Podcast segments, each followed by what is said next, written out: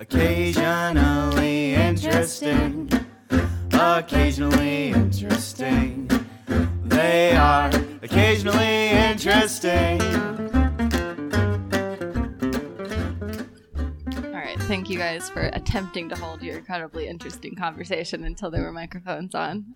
Um, You're welcome. I'm not sure how, how our viewers will really hear about technical aspects of building with bamboo. I, don't, I find it interesting. They were incredibly interesting. Okay. And also, I mean, this is a, we're having a bamboo builder on the podcast today. That's true.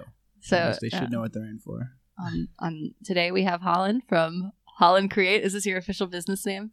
Uh, it's my freelance title. Nice. Um, but I prefer to work with like different artist collectives, so I wouldn't say I'm any one business title, uh, but more a network of different people. You are a network of different people? Yes. Nice. Baller title. Yeah, that's a truly collaborative artist. Mm. That's how everyone learns more, doing art.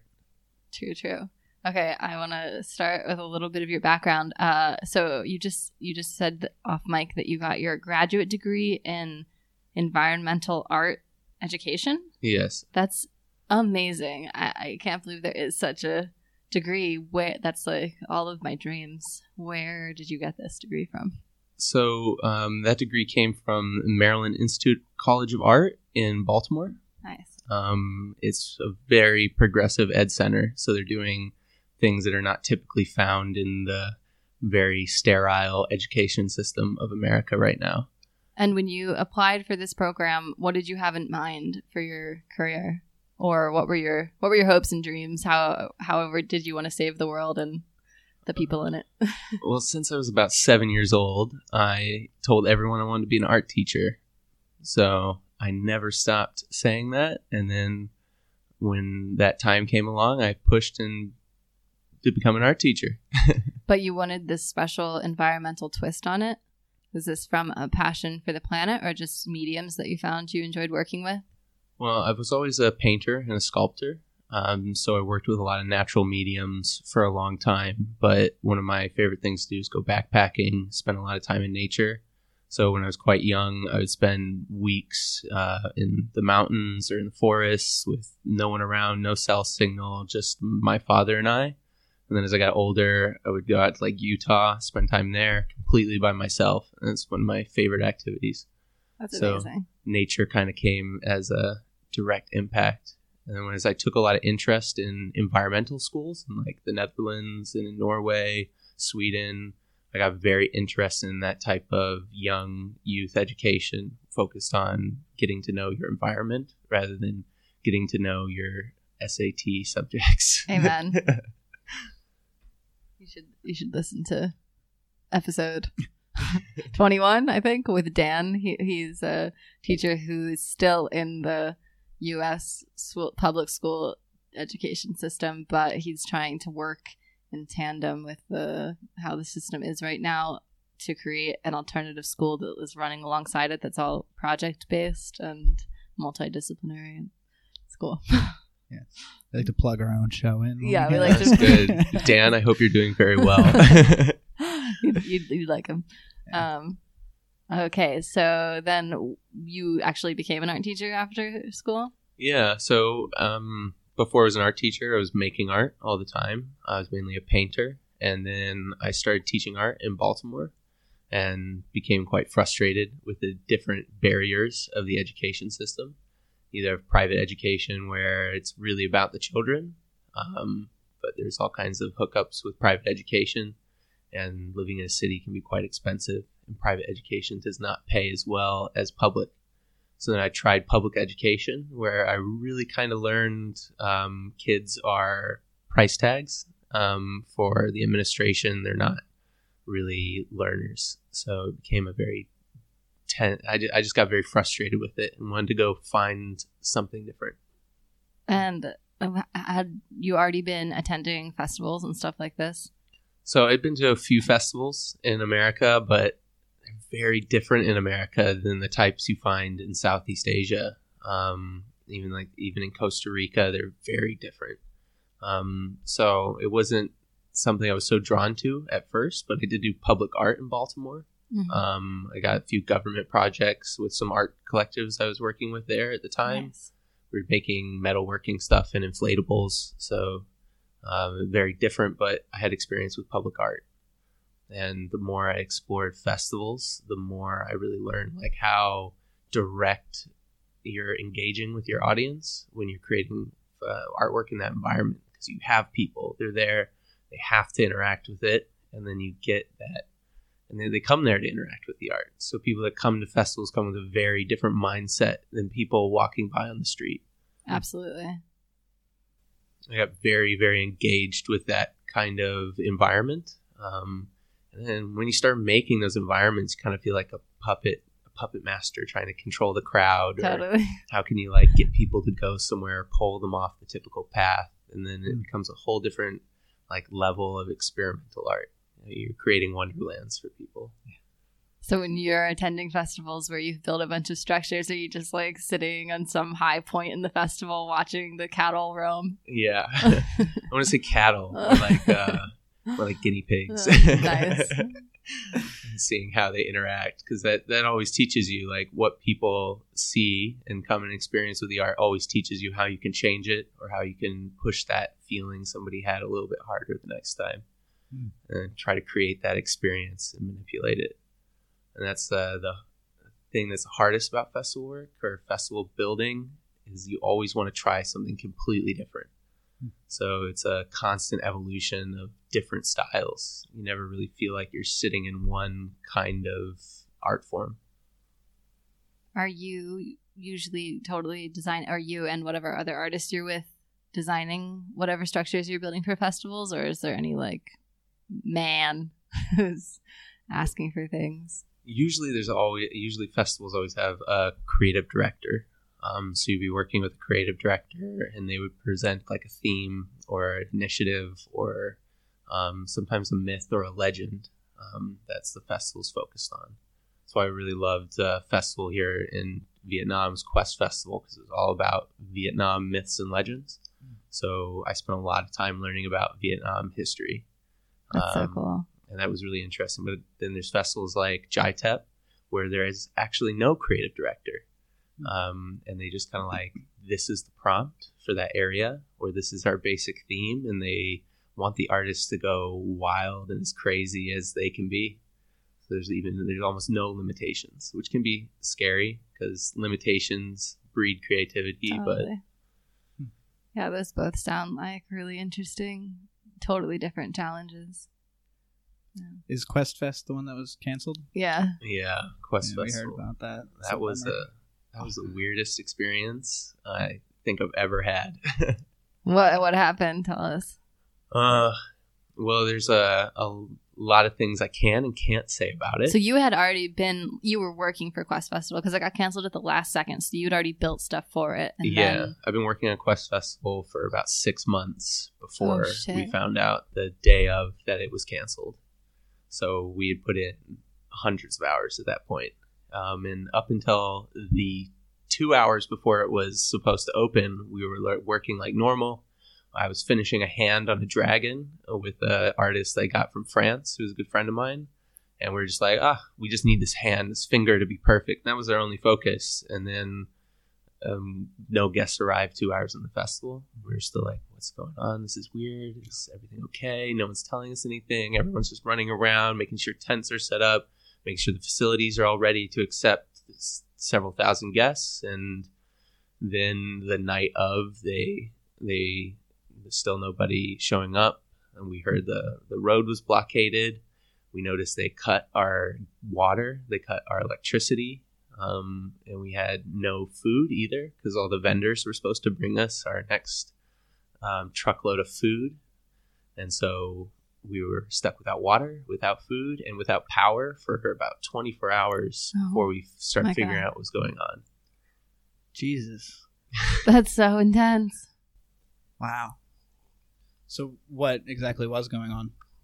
That you're allowed to say on air. Yeah. And th- this is the thing because um, well, I love Vietnam. It is also a communist country.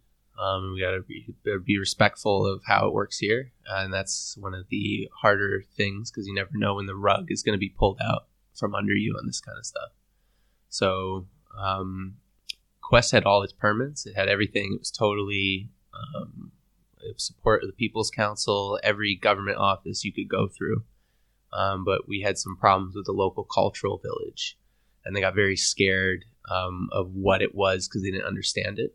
Uh, it's very common here, if especially the government, if something isn't understood, um, it's better not to let it happen.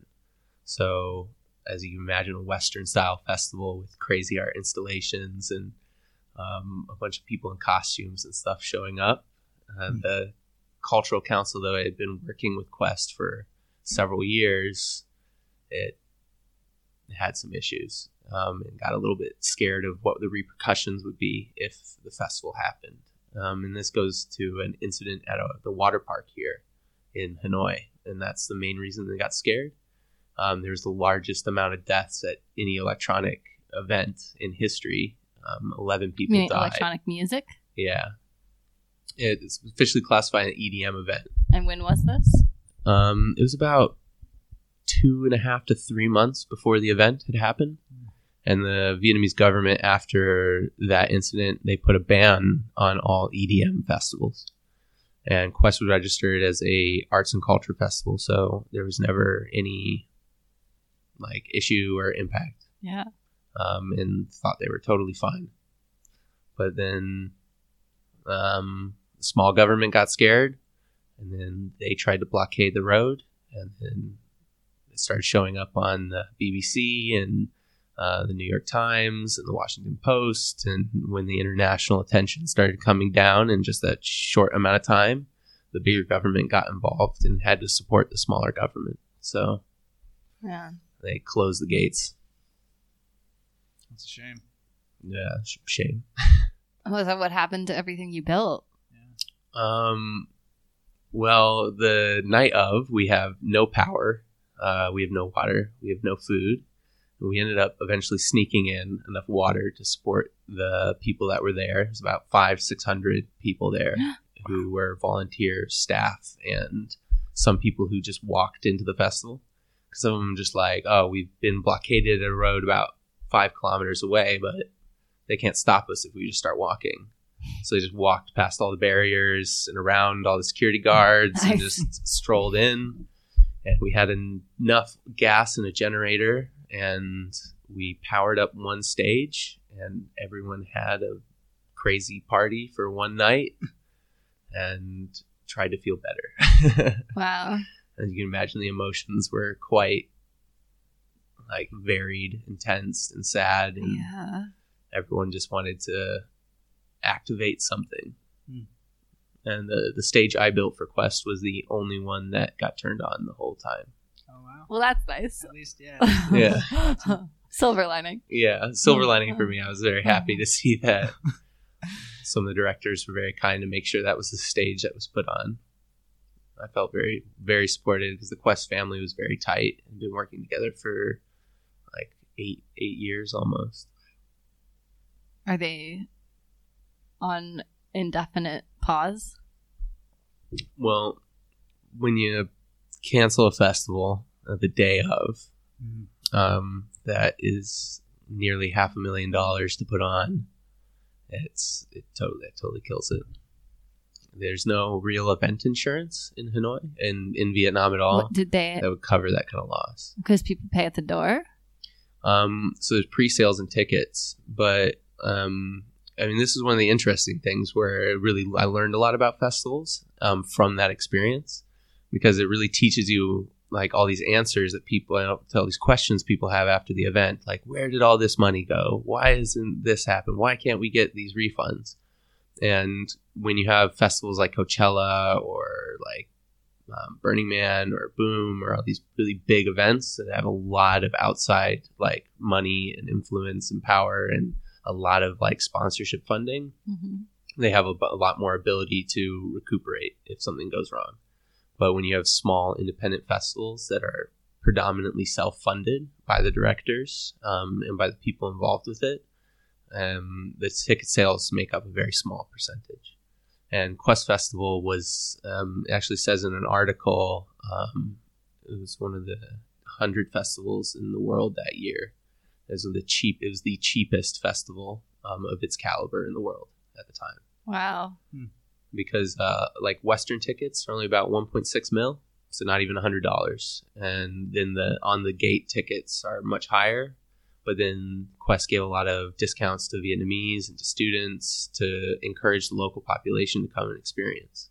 Mm. Um, because it's a very new thing where you have like Thailand, um, you have festivals like Wonderfruit and even Jai Thep or uh, Color in the Park are more established. They have that, that kind of festival and event are more, they're, they're seen there. They're happening there. And the Thai population understands what it is. But in Vietnam, Quest was the first first one doing it to that oh, size. Wow. And to that style. So it was a very new thing. So the younger generations were really coming to Quest, but Quest really wanted to reach out and get a bigger population. Um, I think one of the festivals in Vietnam that did that recently was Dao Swan Chin Festival um, up in the north. It was put on by this Vietnamese artist. And it's the first time they ever did the event. And they got over three thousand people at the event. And over half of them were all locals. Nice. Oh, that's, not, that's awesome. Yeah, and it was all foreign artists, um, a lot of big Vietnamese like installation artists, but all the musicians were foreign artists. That's so cool. And it was, yeah, it was very impressive. You saw a lot of old ladies running around, very confused. We were like, wow, this is so crazy looking. But it has to be a lot of fun. I mean, it's it's always fun to watch people experience that kind of festival for the first time. I mean, it's... especially when the art's spectacular and it's just, I mean, it's a wonderland. It's, mm-hmm. And to see people experience that, and especially like when the cultural difference too. I mean, that's going to be amazing to watch. Minds being blown. Like, ah, yeah. That's I, really cool. The Dao Swan Festival is definitely an interesting one. It was put on by a Vietnamese artist named Đào Anh Khánh. Um, and I mean, one of his, the, the main thing a lot of people know him for is that he made the biggest Linga sculptures in the world. And there's four of them in his valley. And they're like twenty meter tall Lingas. Um, and then he's making right now like a sixty meter long yoni. That's in vagina? Yeah. Yeah. He is a, in, in the, his valley, just outside of Hanoi here, there is a, a, a penis sculpture that is about twenty meters tall, uh-huh. and it has multiple hel- hotel rooms in it. Oh, wow. Um, and in the, the testicle, there's a floating bar um, that's nice. Two stories tall. I'd check it out. Yeah. Sounds good. Yeah.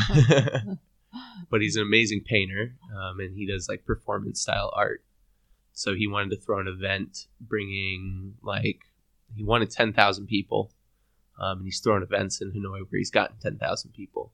The entire event was completely free, so there's no ticket. Anyone could come in. What? Yeah, and so you had everyone start showing up. And you just had artists from Japan, from all over the world. That's amazing. There's a lot of experimental noise art, um, a lot of crazy performance art. It's everything from a man on top of the on top of the the penis shooting out flares from a Pikachu um, death metal band. Pretty incredible combo. Yeah, it was an absolutely bizarre event. Uh, the main stage was a thirty meter long bamboo scaffolding that was four stories high. And the big show of the event, they set the whole thing on fire. So you have like these massive installations all over the valley that got lit on fire at the same time. And that was just one of them. That's a hardcore burn. Yeah. Wow. There were some uh, safety precautions that were thrown out the window, but nobody got hurt. I was very happy that no one got hurt. Yeah, I for the most part enjoy the lack of safety precautions in Southeast Asia. Yeah. They're like, you can get a little strangling in the West. Yeah. Trying to limit you from anything worth experiencing. I mean, like every national park or whatever in the U S where it's just like a, at every viewpoint, there's just fences barricading you in and stuff like that. There's no mer- no more merry-go-rounds. What? No more. Yeah, they're they're now like too what? dangerous in the U S, so they're removing them all. Are you serious? Yeah, you know there's like things that you can like spin on, like but they're like man-powered. You have to run and like you go with the one person. That's, they're all being taken down. No. I mean they are dangerous as shit, but we never died. Yeah, it's like our twist. That was our favorite thing. So do festivals make the majority of their money on like concession stands then? Like, no, don't those go to the concessors? Yeah, I would say pretty, pretty much all festivals don't make any money until the doors open. Uh, so so it's main, mainly ticket sales. It's yeah. just, you know, selling at the door and yeah, uh, interesting. Ticket sales and sponsors get you to the first day. Um, and then there's a lot of independent funding. So, like, Quest was very lucky to have sponsorship from Hendrix Gin um, that year. Oh, cool. That really got us even further. Um, the ticket sales pushed us, but then the directors each put in a very large sum that's almost exactly the same as the ticket sales. Oh. Um, and all this investment was totally lost. That's so heartbreaking. Yeah. yeah. I can't imagine. Yeah. Um, so, okay, how did you go from teaching? What age group were you teaching in the U S? Um, I taught um, first grade to high school. Oh, wow. That's, that's a very range. wide range. Uh, so I tried middle school. Uh, I taught an all-boys Catholic school. Um, but I think middle school was my favorite because all the kids are the, the weirdest. Go on. Yeah. You have kids that are like in high school, and then you have kids that look like they're in the fourth grade. So you just have this crazy hodgepodge of hormones and different developmental levels, and it's just total chaos. What was the most frustrating thing about pu- public or private school? Or I you guess you worked in both, so um, public school. Public school. Um, I mean, the education system in America is very financial based. Mm-hmm. So it's uh, about how can we make money or how can we lower costs as low as possible. So a lot of public schools will try to hit certain standards so they can say things or they meet certain programs um, in their school, um, but they're not really wor- willing to spend the money to actually represent that. So a lot of things they say don't actually happen in the schools. Hmm. And then when you're the teacher trying to fight for budget or trying to fight for financial support to do, let's say, like a clay, like a clay workshop. So you can run the kiln for one hundred twenty students that year and do a six-week clay project so you can hit this sculptural standard so the school can say they hit a Montessori level, um, but they're not willing to give you any funding to do that. But they want you to. Do they get funding based off if they can claim that, that they've, or is it more of prestige? It kind of works different. A lot of, a lot of them, it's more about the prestige. Um, and selling a package because mm-hmm. uh, you have the administration trying to get students who are selling a package that is the school, and then you have the teachers working in the school, um, and they're not the same at all. It's a bit, a bit heartbreaking in the U S, especially with Betsy DeVos right now, just like tearing oh, wow. it apart. Isn't, isn't it a fucking nightmare? It is a nightmare. Another reason why we left. Yeah. Like, oh, like of all the people, I mean, yeah. But people like Dan staying in the U S and fighting that battle, you were stronger than me. Yeah, man. That's for sure. Uh, even that name just gets me. So how did you go from teaching art in America to picking up everything, moving to Vietnam, and becoming an installation artist slash what else would you call yourself? Um. Uh. Multidisciplinary artist, uh, I guess is what I call myself, but it's very hard to explain what I do because as a freelancer, you're always looking for multiple streams of income, not just one. So I sell fire props um, with uh, Gigi and Fred. Nice. Um, but then I also do bamboo structures, um, permanent, temporary. Uh, I like to focus on modular tent structures, but my favorite thing is to do installations. So crazy, mind-bending, inspirational, psychedelic environments. When you left the U S to move to Vietnam, did you have any of these things lined up, or was it a blind leap of faith to figure out what would happen once you got here? Um, blind leap of faith. I had a good friend um, that I went to school with, and um, when I was getting my first degree, and he had moved out here, and he was teaching, and he really enjoyed the environment. And I worked at a Vietnamese bakery slash cafe um, part-time when I was teaching um, in Baltimore. And my B- Vietnamese bosses there um, urged me to consider coming to Vietnam and said I would really like it. That's so cool. So I that was at the top of my list. And then the more research I did about the art community here and generally in Southeast Asia and how it was uh, kind of exploding right now and blossoming and really changing a lot and becoming its really own scene and environment, I was like, that seems like a very good place to go start putting some roots down. So you moved here, and then what did it take to get involved with the festival community or like start actually getting hired to do this? Mm, I jumped directly into it. How? Uh, the first day I was in Vietnam, I bought a motorbike uh, right away. Nice. So I could go anywhere. Um, and then the first weekend I was here, I went to Quest Festival. Oh, wow. So that's I, an amazing intro to Vietnam. Yeah. And learned all about Vietnamese myths and legends. Uh, that year it was the myth of teach, um, Sun Ting and Thuy Ting, which is the Vietnamese god of the mountains, and Thuy Ting is the god of the ocean. And it's about them fighting over the love of a woman. It's very common in Vietnamese myths to be about love. Interesting. So learned about that. Um, Quest at that time was very new. They were like they were just starting to get to that point where they could do bigger installations, where they could push it a little bit further, or where they're starting to get outside sponsorship so they could sponsor installations. And after a few weeks in Hanoi, I met the creative director of Quest, um, and I put in some proposals, uh, worked on small events with him and other artists in Hanoi. And since you have a lot of free time in Asia to do your thing while you're also making money as a teacher or doing online work, or, I mean, all the different ways people make money here, from being yoga teachers to kung fu instructors to um, earth earth builders, like you have so many options. So um, I was working about eighteen hours a week, and I was used to a forty hour week. So that leaves a lot of free time for you to make whatever you want. So I started making weird dragons, giant heads. Um, material here is quite cheap.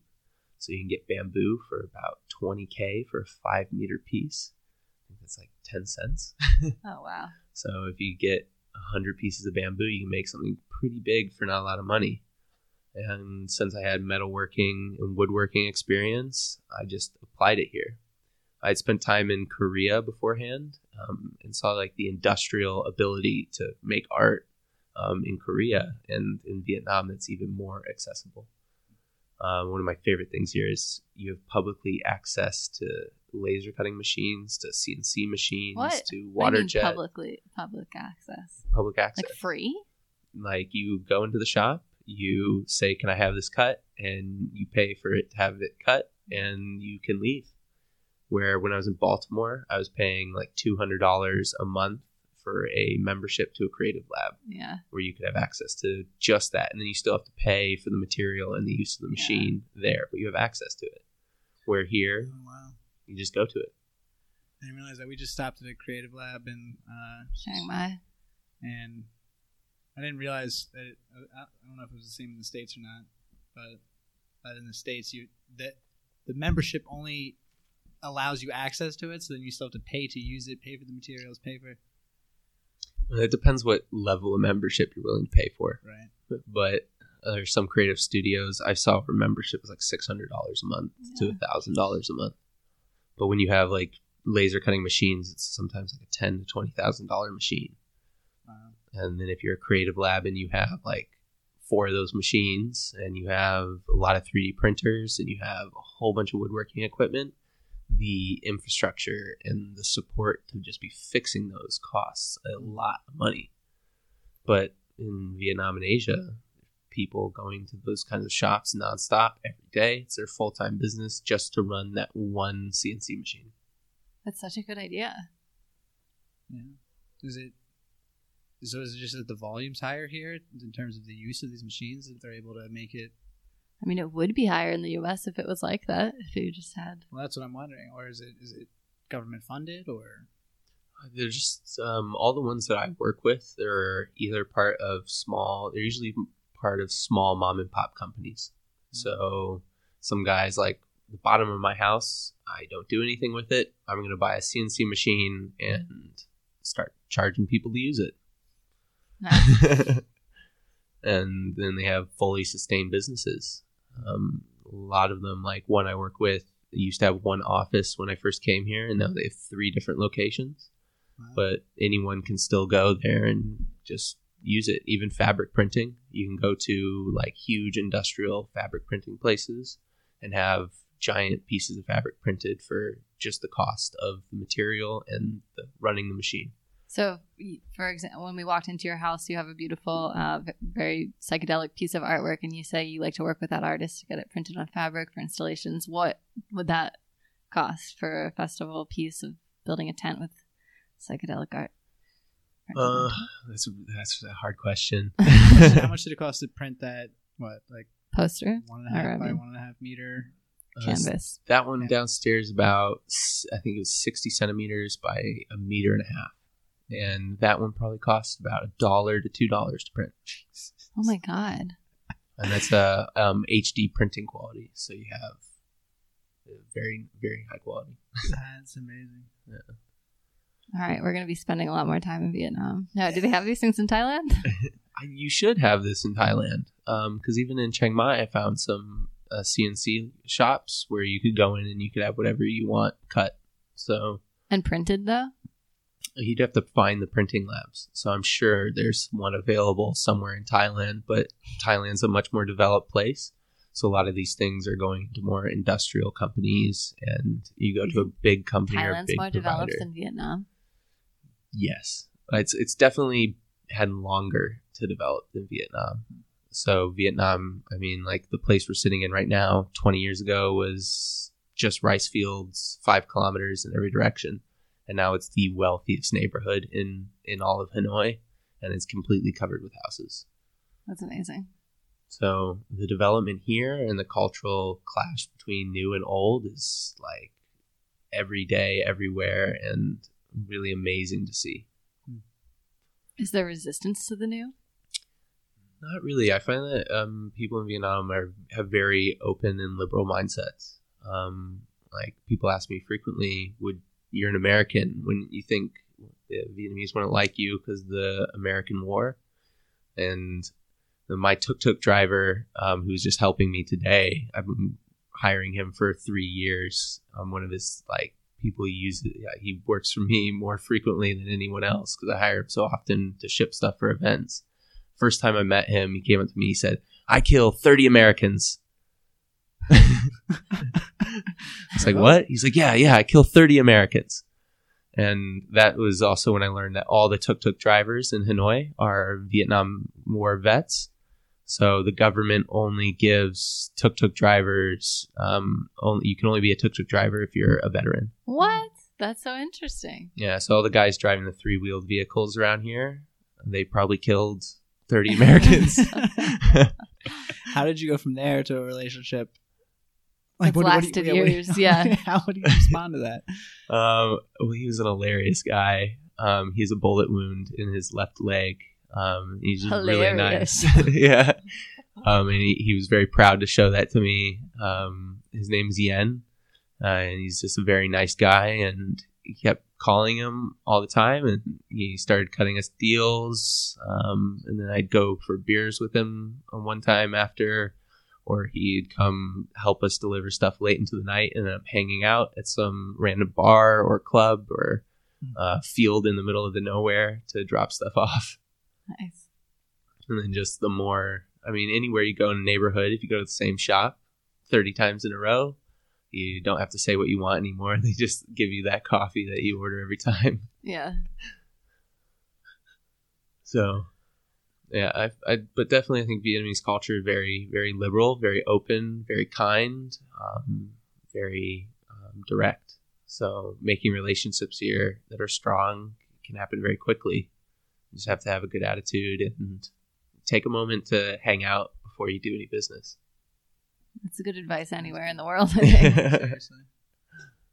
How, how is foreign investment here? Like in Thailand... You know, business has to be fifty percent or more. fifty-one percent. Yeah. Owned Thai. By Thai. So the same?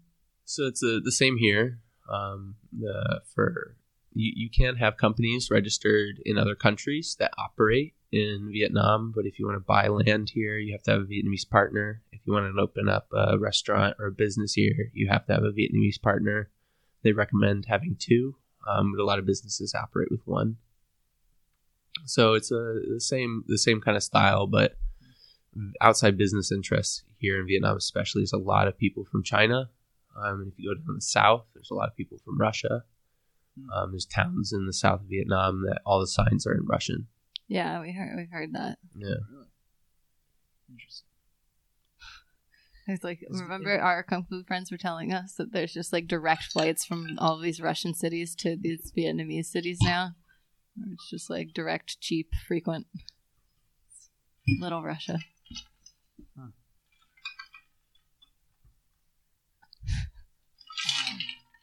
Um, yes, it is. It is Little Russia. Huh. If you go to places like Nha Trang, um, yeah. it's all Russian. Uh, last year, the Vietnamese government cracked down on it because there's businesses not allowing Vietnamese. They were only allowing Russian and Western customers. Oh, wow. And they'd have no signs in Vietnamese. So the government came down and said, you can't do that. Yeah. You have to be accepting of all clientele. You have to have signs both in Vietnamese and Russian or in English. Hmm. But that's a, another thing where stuff here changes so quickly, um, and it's changing even quicker now that these tourist centers seem to like pop up overnight. Yeah. So places that two years ago weren't even popular or three years ago had almost no tourists now have hundreds and hundreds of them. Like where you live? Like where I live, yeah. That's there's wild. Places in Ninh Bình where when I went three years ago, there was no tickets for anything. And now there's giant parking lots and ticket lines and everything costs a lot of money to do. Wow. Kind of a bummer. Yeah. Come to Vietnam right now before it changes. Yeah, really. Um. All right, let's get back to art. Um, it, um, what would you say, maybe this is a douchey question, you can say shut up, but like, what's the ultimate purpose of your art? Ooh. Ultimate purpose. Uh, like, do you feel like it's coming from, I don't know, have you, have you heard Elizabeth Gilbert's talks or book, Big Magic, on creative genius and like uh-huh. that it's entities outside us that just take host. Do you feel like as an artist you relate to that sentiment? Yeah, I would I would relate to the sentiment um, in like the drive. Um, me personally and a lot of other artists I meet who are creating nonstop. If they stop, it feels like you're going to explode, like you aren't doing something valuable, yeah. um, that you're wasting your time. So me, especially if I don't make something like every week or every other week, or finish a project or continue along the lines to finish something, I just feel like I'm wasting my time. Totally. And it's a constant, constant push. I remember even when I was a kid, I'd wake up at two in the morning and be like, I need to draw this thing that I was thinking about before I can do anything else, and just having to do it. So did you feel like, okay, you grew up in Normal, Illinois, where this was probably a very unusual mindset.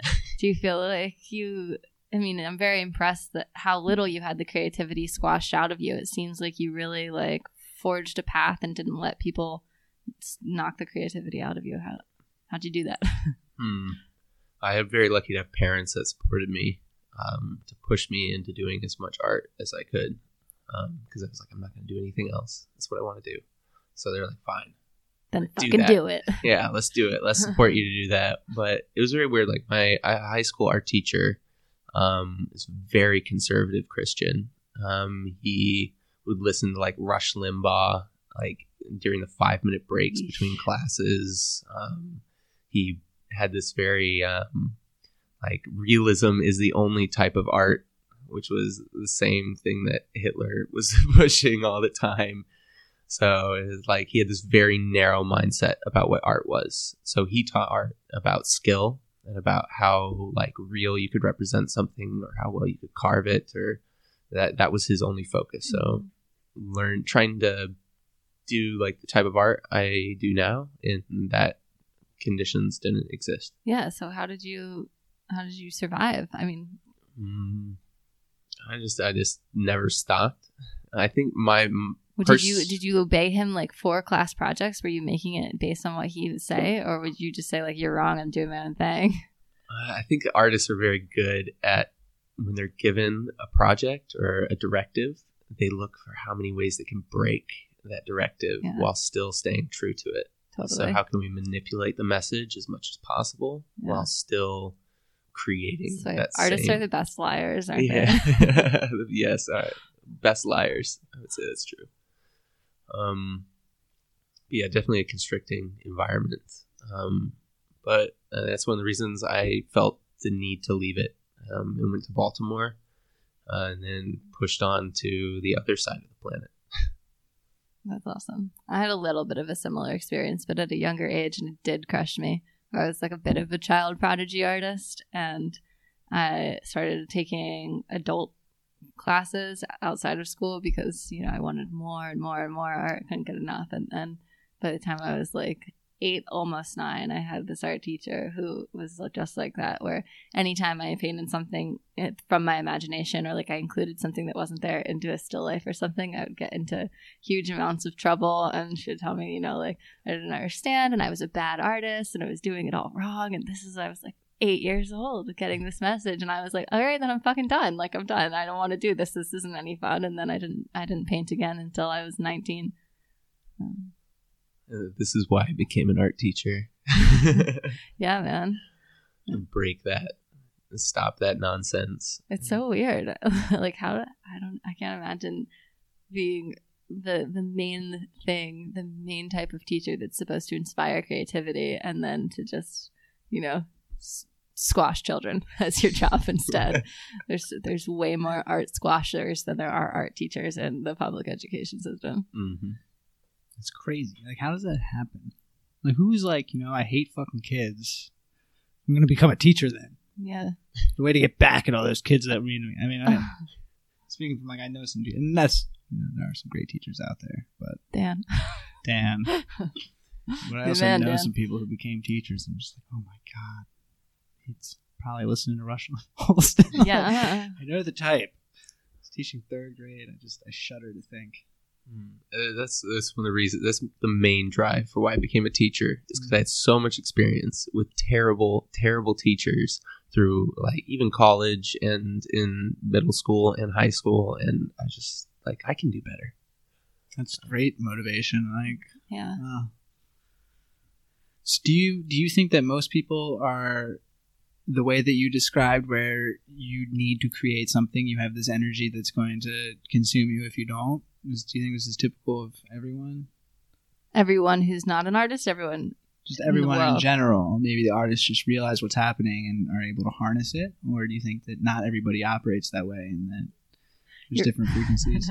I think you're asking, uh, let's, uh, so here in Vietnam, maybe we'll see if I edit this out, and I'll just tell you, here in Vietnam, we've had uh, some some nice times over the last couple of days with your local delicacy, nitrous. And uh, it's been a blast. That's uh, terrible. Terrible stuff. that, uh, that, that during one of these nitrous, I turned to him and I was like, you have to give art a chance. You were born to be an artist. Like, man, you just have to keep on trying. I could see it. Like, you just, you just, I mean, no one ever handed him, I said, That's what I said. I like pulled away from this nitrous balloon, and I was like, "You were born to be an artist. No one ever handed you a paintbrush." And just urgently, I was like, "You got to, you got to start painting now." I've been telling him so, as soon as we get back home, he's really got to like start doing art, because I, I totally think this. No one has ever tried to tell him to do art or help him do art. He's been like my assistant muralist since we got together. That I, I've been a whatever professional artist since for my career, whole career, I guess. And yeah, he started assisting me, and he's fucking incredible, but he doesn't think he is. But he's so stupid. But now he's seen other terrible artists, and he he he didn't know that people could like be bad at art because he's naturally good. But I think he has a lot of uh, so many amazing ideas in him that would be. He just has never experienced that thing of like channeling the creative genius and letting it flow through you in something other than words. So I think that, yeah, I don't know. How do you inspire a thirty-year-old man to become an artist? Like, it's in you. I see it. Yeah, I think I, I think maybe my... everyone has this force, but like definitely being an artist, you you once you bring that force to fruition and experience that whole thing, and like how fucking delightful and gratifying and like uncontrollable but also controllable that feels, then yeah, you get a taste for it, and you just have to keep doing it again. But if you never get it in the first place, then yeah, it probably just feels like chaotic energy bouncing around you, and you don't really know what it is. You've never channeled it before. You're not going to have the same desire to bring it to fruition because you've, you've never done it? Sorry, you can answer the question too. as, as an art teacher, I have so much to say to that. Like, what is art? Uh, what makes good art? Um, and the more the more I make art, the more I see people who have that drive, the less I see art fit in any particular box. I mean, someone who makes an amazing aquaponics setup, that that can be art. Like, I've seen some beautiful setups like that, and the attention to detail is the same as painting. Um, making a good house is the same thing. Um, it's just, I don't I don't think there's any barrier to it. It's taking that inspiration and just pushing it into what makes you not want to stop. See, I totally agree. I think that my creativity lies more in like an analytical, logical sort of. I like to to optimize things, and like um, I think I think that's my creative expression. But I still think that my energy flow is sort of different than what you described. Like, rather than, there's sort of an inertia to it where if I go, if I become at rest, it's difficult for me to get out of rest. But if I start to do something, then I'll do that thing until I'm blue in the face. Mm-hmm. And like, but then it sucks because if, if that thing is watching Netflix, then I'm content to watch Netflix until something pushes me out of it. You know, it's not so much where I'm like, ah, shit, I haven't done anything this week. It's, you know, it sucks because I'm definitely not as productive as, as some people. He looks at me. There, I used to be totally addicted to video games nonstop. I want to say addicted. I don't even regret the time I, I spent with it, but the thousands of hours that disappeared. But I don't really regret it still. I think it just taught me something different. Mm-hmm. But most people would say it's a waste of time. Yeah, but like he's asking, I think, for example, I I can watch Netflix for a certain period of time, but then for the most part, I need to then either get out something to do. Like I want, I like my favorite way to watch Netflix is either while cooking or drawing, mm. and if yeah, like I, I can't I can't be at rest. I start feeling I start feeling. I've become very aware of every second of my life ticking away. If it, if it, after a certain period of time where I'm just consuming instead of creating, it just starts feeling like boiling and itchy. And, yeah. uh, but I think. I wonder if I just don't get that, or if I get that, I don't realize what it is. And, and then, then you put a of, cigarette in it. Yeah. I think so. Some other, you know, not so benign habit, you know, whatever it is, whether it's just feeling bad or, you know. Yeah, totally. Or whatever. Yeah, absolutely. I mean, I think artistic expression has always been the way to kind of get control over your emotions in a really productive way, in my experience, whether that's, you know, singing, writing songs, cooking, making paintings, whatever the situation may be. But yeah, definitely, I think if I, of the times where I have been overcome by whatever inertia, then those are absolutely the times that are the most depressed. No doubt about it. It's absolutely correlated. So I guess as an art teacher and creative person, do you have any advice for for him? Well, I, I watch Netflix all the time while I'm making art. Yes. So you can always do something while you're watching Netflix. I prefer advice. practical pre- advice. I appreciate yeah. it. I prefer to have Netflix or something in the background when I'm doing anything. Totally. That's me too. Why yeah. do you think that is? Well, a lot of my practice is like setting something up. So I set it up and I have a clear list of goals, and I know it's going to take me maybe these two or three hours to do them. And I already know what I'm doing. I don't have to think about it. I don't have to communicate. So I just put something on that I want to listen to, or something on a watch, like we'll half half watch. Yeah. Um, and then I start doing those tasks, and it makes the time fly by. Some people it's podcasts. Yep, yep, yep. Some people it's music. I love a good science fiction show with some weird set design, like in the background, and strange plot lines, and just listen to that or watch My it a little bit. My background is the set design. Yeah. I've, I've always wanted to get into set design. You, you're perfect for it. You're, you have way more experience than I did when I went into I started when I was twenty-three. Um, or I mean, I did it. I did it in college, but it started in L A when I was twenty-three. I worked on a great deal of weird ass science fiction movies and T V shows, just making the most delightfully bizarre, horrible props and oh. set dressings you can imagine. I would love to hear more about I, I that. You'd have a you'd have a grand old time. Yeah, I saw that as an art. I tried to take classes when I was in college that focused on that because I was like, this is just really it's sculpture with a very direct function. Absolutely. And creating an environment. And then that's why I really fell in festivals because it's kind of this merger of both.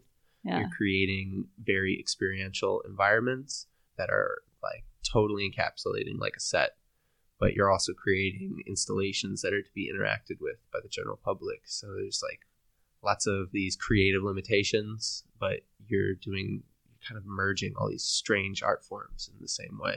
Yeah, absolutely. Well, the main reason why I left is because of, well, I was trying to simultaneously, I was working a bit as a consultant, as a consultant on set for um, trying to have it be like a low waste set. So trying to do a combination of environmental things and art things. But for the most part, sets are the most unbelievably wasteful things on earth. I mean, like, it is crazy. Almost everything you buy or make brand new, you throw it in the dumpster because it's more expensive and more resources and more time to figure out ways to donate it, or there's like different laws against donating it. Mm. And in addition to that, so many of the places, the materials I was working with and the places I was working in, I was getting so sick all the time. I mean, it's so toxic. And that's why working in festivals seems like a vastly better alternative. I mean, for the most part, it's a it really is a culture of leave no trace and attention to the environment. And you're building things that the intention is for when you break them down to either reuse them again or in some way not harm the earth with what you've created. And yeah, that's amazing. Leave no trace. Yeah. Yeah. Very hard so thing to do. So I think you made do. the right decision is what I'm trying to say. I mean, doing you. stuff for sets and props or whatever is still really fucking cool. But you're you're not destroying the planet. You're you're yeah. creating. You try to repurpose it all. Yeah. It's very hard to do.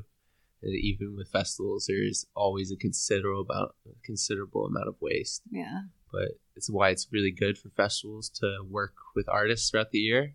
And not just have an artist come and go, but try to build um, a working relationship with a single artist, because all those materials can be stored or it can be repurposed or it can be used the next year. And if you have an artist that's going to come back and knows what's there and knows what you have, then that it doesn't go to waste. Or even after the event, the artist can take that material and use it for something completely different. So I know like all the waste I ever collect from festivals, I always try to take as much of it back and turn it into something new. That's amazing. Yeah. It makes some very strange things. That's also amazing. All right, so you have the advice now. You're going to become an artist by watching Netflix and making random shit while watching Netflix. Sounds like a good plan. I'll give it a shot. See, the thing is, like, you know, if I'm designing a hydroponic system, it'd be really hard to, to dual focus that with a... Right, but I guess what he's saying and what how you definitely see my process is that first I have a period where I'm thinking through everything and planning, and I'm incapable of really interacting with the outside world. Like, I can't talk to you. I'm I'm just in that making lists, making the plan zone. And then once that whole thing is formulated... Then I, then it's perfect to be watching T V and like now that it's all, there's no more thinking. It's only flow time. Yeah. Do all the thinking up front. So, but I don't know how that would apply to a hydroponic system. Well, I, I would say it, it's ex- exactly like you, you're going to spend months thinking, designing, planning, gathering materials, putting everything together, making plans for every little step, backup plans if something goes wrong, uh, back money in case this breaks or all kinds of things. But then that's especially why with festivals, because it's kind of like climbing climbing a mountain. Um, even with any big project, it's like climbing a mountain. You have this slow, gradual build where you're just planning your steps. You keep looking at the top. You keep planning your steps. You're figuring it out. You're gathering everything you need. and then you start getting up above the tree line, and it just becomes so hard, and the sun is crazy, the work becomes twice as hard, you have less oxygen, your your all those pieces are coming together, and then when you get to the top, you just collapse. And you have in a festival, you get three days to party and just lay there and enjoy it. Just like at the top of the mountain, you get to lay there and enjoy the view, and then you have to climb back down. And then at a festival, you have to take everything apart. So it's a beautiful analogy. But I definitely think it's about that planning process. Because I know, like, I wouldn't watch Netflix when I'm drawing detailed designs and trying to figure everything out. That's that's all the steps. But then, like, at a festival, you don't have time for anything to go wrong. You don't have time for something to back or back up or to break. You have to have a plan for exactly that. And you have to put buffer times if you know that could go wrong. So you have this very short time span to make sure that thing happens. And so for any week you spend building at the festival, you're spending a month to two months thinking about every little plan, every little detail of how it's going to go. Sometimes you get somewhere you don't even know the materials. So you plan to work with four different types of material, mm. especially in Southeast Asia, where you don't have a, a Menards or a Home Depot yeah. to go buy everything at. Yeah. So when you're when you're going to a brand new place and you don't know the materials, are you getting your info from like other artists who have been there, or are you usually just showing up like totally with no idea what's going to happen? It's very different all over, um and I think that's one of the that's a very, that's a very good question, because it leads into one I find the most difficult things for artists in Southeast Asia, um, for anywhere, even probably experiencing this pie, is access. While there is a lot of access to things like C N C machines and metal workers who will do projects for you, or pretty much every service you can find, like finding them is a whole nother thing. Um, being able to talk to them and build that relationship is a whole nother thing. Um, and then just getting getting the product back to your house can be a struggle. So that's what's one of the biggest barriers for artists here is, for like, where do I get paint? What is yeah. the quality of paint that I can get? Where can I get wood? What type of wood can I get? Where can I print this item? I mean, there's just there's no phone book here. If you look up websites, it's all in Vietnamese or in Thai, totally. Especially the small mom and pop businesses that just operate by word of mouth. And those are the ones you want to find, and those are the, the good ones. But doing that is a, is a whole nother struggle. So, I mean, a lot of artists in Southeast Asia who could do amazing things, because they haven't been here for several years finding all those places, they just, they're kind of stuck. Yeah. I, I constantly try to find artists and help them close that barrier. And that's why I really love to c- collaborate, because so many people have good ideas, and I have a lot of access because I've been pumping out good ideas as much as possible, sometimes bad. But collaboration is how everyone learns. And if you teach somebody where they can buy something, that's going to help them create. They're going to help you something else down the line. So collaboration, I think, is something that's really important, especially in places like Asia, where we're kind of like in these little Western spaceships in our tiny communities in a very large community. How do you go about reaching out in order to facilitate this collaboration? F- festivals. Great place for it. It's like uh, kind of like these giant homing beacons where yeah. artists of all shapes and sizes come to. So it's a really good, that's one of the best places, especially for networking. Um, the culture behind festivals is the true value in them, not just what you're creating, but the people who work together to create those things, and sometimes very unexpected. Mm. Like, I mean, Jai Thep has a fantastic artist from the Netherlands um, who has a crazy woodcut house in the middle of Amsterdam. What? And he made the giant mantis so stage oh, at wow. Jai Thep, um, and he specializes in going to a junkyard, pulling out every oh. kind of random material you can find. So into it. And just making what he set out to make. So he he's all about trying to find what the material can be, not what it is. Oh. Um, and that's a, what a good mission statement. Yeah, that is his mission statement. I'll just plug uh, Project thirty-two, Lud. L O D? L U D. Yeah, he has an amazing studio in Bangkok. But he has oh, nice. many all over the place. Let's get him on the podcast. should definitely go see Lud. um, we, were, we were blown away by Jai Thep. It was our first Thailand my, my festival. First, yeah, yeah. Why did you say my first? I went to a bunch Outside of festivals without you. Oh, oh, yeah, no, it was mine too. No, wait, no, it wasn't. What, we went to one in New Zealand before that, which oh, was also right. fucking amazing. That was also amazing. Sure. Um, and we were Own Productions. We weren't sure what, what to expre- uh, expect, and we were blown away by everything in Jai Thep right now. How the installations, everything. Was just... We got engaged to Jai Thep. Really? Yeah. Congratulations. It was your art that led us yes. there. It, that's the way it corralled us, you know, to so each other. Where Jai Thep did you get engaged? In our tent. So, not quite, but, you know, it was the, the overall energy of Jai Thep. That's fantastic. And then and then we put on a show. We did? Yeah. What? At home stage, remember? Oh, yeah, that was great. I wish we could find that guy. We we stumbled. Maybe he's a secret fan of the podcast. Yeah, that'd be great. It was at at Homestage Saturday night. Yeah, it was like everything was kind of like right before everything was shutting down. We stumbled upon. We're, we're not sure if he was like a legitimate actor, just some dude who found a microphone. But he, he was killing. What's the difference of Jai Thep? It was amazing. He was so good at what he did, like stand up comedian, but there was just a bunch of people like sitting on haystacks, like just like listening to this guy just go on and on and on. I mean, it was, it was like he's like called us in, and we like sat up there with him. It was, it was, it was one of the highlights of Jai Thep for us. It was, this he was I, doing comedy. He was funny. I guess it was comedy. Yeah. yeah. Okay. Do you was, do you know everyone from Hanoi who went to Jai Thep? Is that a dumb question? Yeah, pretty much. We met a guy who gave us a kazoo. We would love to find him again. You wouldn't know who he was. He was a man.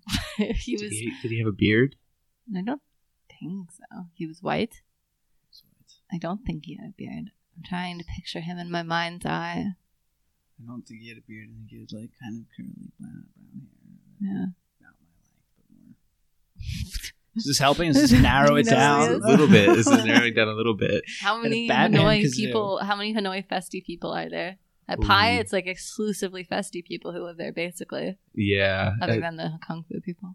Well, when Quest was happening, um, the Hanoi population changes a lot. So yeah. around Quest, you get a lot of Festi people. Right. And everyone we met in Pi, one hundred percent of them were going to Quest. Yeah. And then when Quest got canceled, everyone's like, where can we go next? Yeah. Jai Thep. Let's all go to Jai Thep. Hmm. There was two airplane rides where over thirty of the passengers were all from Hanoi going to Jai Thep. That's awesome. From friends that I knew flying there. So a large population from Hanoi came to Jai Thep. That's cool. But oh. might know the curly man, haired man. Hey, we'll have to go through Facebook later. Yeah. Or if he man. winds up listening to this. I know. Well, we tried to Jai Thep. We we did like a Jai Thep episode of the podcast before reviewing it and featuring some music from Liliana. And uh, we like tried to, because we were trying to find a bunch of people whose like names we didn't get, because obviously like we, we don't walk around with our phones or pens and pencils. We gave out a bunch of uh, podcast business cards, hoping that uh, people would come to us, but that didn't really seem to work.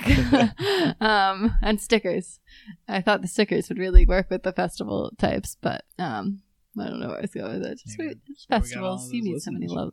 Oh, yeah, all the listeners who won't tell us who they are.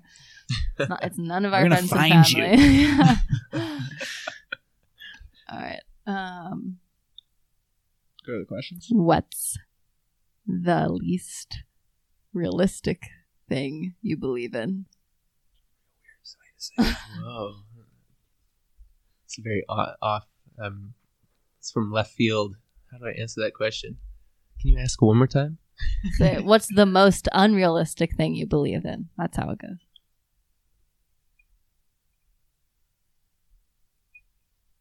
Oh, man. Is that so much better? The most unrealistic thing I believe in. Um, I don't know. I'm trying to see where to go with this. Uh, aliens? uh, but that's pretty realistic in my point of view. Um... I don't know. I'm very much a realist person, so unrealistic ideals more come into the creativity. But the creativity, I feel like you can make anything. So when you're you're an artist, there is no unrealistic goals. There's just how can we get to that goal. So I'm not I'm not really sure how to answer that. Is that close? Does that work? I'll I'll allow it. I'll it's close. It. No, no. how would how would you answer that question? We're supposed to be saving this for like our one hundredth episode, but let's see. Trevor, you can answer it. I answered it Save. once. That the U S school system is not doomed. Is that, do you think that would be your answer all no. the time, or just be no? Um, like Brexit won't happen. No. uh, aliens could work. It's that. That's you know. I I I tend to agree with you as well. I mean, I, I think that that's just you know. Such a vast universe out there, it seems you know more unlikely that we're the only organisms that. But you know, part of the fun of that question is seeing where how people take it, how people interpret it, what they do with it, where they go with it, because um, it's not easy to answer because it's inherently contrary. It's like if you believe in it, how could it, you know? Be unrealistic. Yeah. Yeah, but I don't really think so. I mean, especially karma. Yeah. You know, it's, a huge it's reason why we we bonded with Fred was our uh, s- interesting, simultaneous, great love and great annoyance for the hippie community of being like that. You can just be having a really cool conversation, and then someone will just drop, yeah, but Mercury was in retrograde, so like that doesn't even matter. And then you're just like, all right, I'm out. Or like that's how I, that's how I feel personally. But those right. are people who are like, you know, fucking fantastic people who are, who are who are amazing in so many ways, and then believe in the most. bizarre, unrealistic shit. And do you th- do they they must have some sense that the majority of the world thinks that they're crazy, right?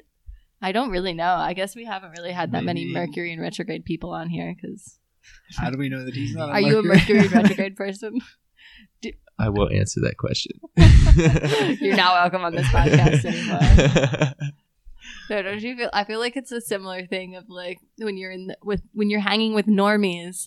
That it's as soon as somebody says something along the lines of, "Oh yeah, well, like due to God's grace, like blah blah blah blah blah," that you're like, "Oh shit, oh shit, oh shit, oh shit, where do we go from here?" And when you're hanging with hippies, it's like, "Oh no, but wait, what's your what's your star sign? Oh, but what's your moon rising sign?" And then yeah. just like I. Uh, Could, could we just skip that part and just have the rest of the conversation? Or all the personal, spiritual, like, opinions and viewpoints that exist. Like, so varied. That's why I'm like, I don't answer that question because I don't want to step on any toes. There's just so many right. different existing theories and...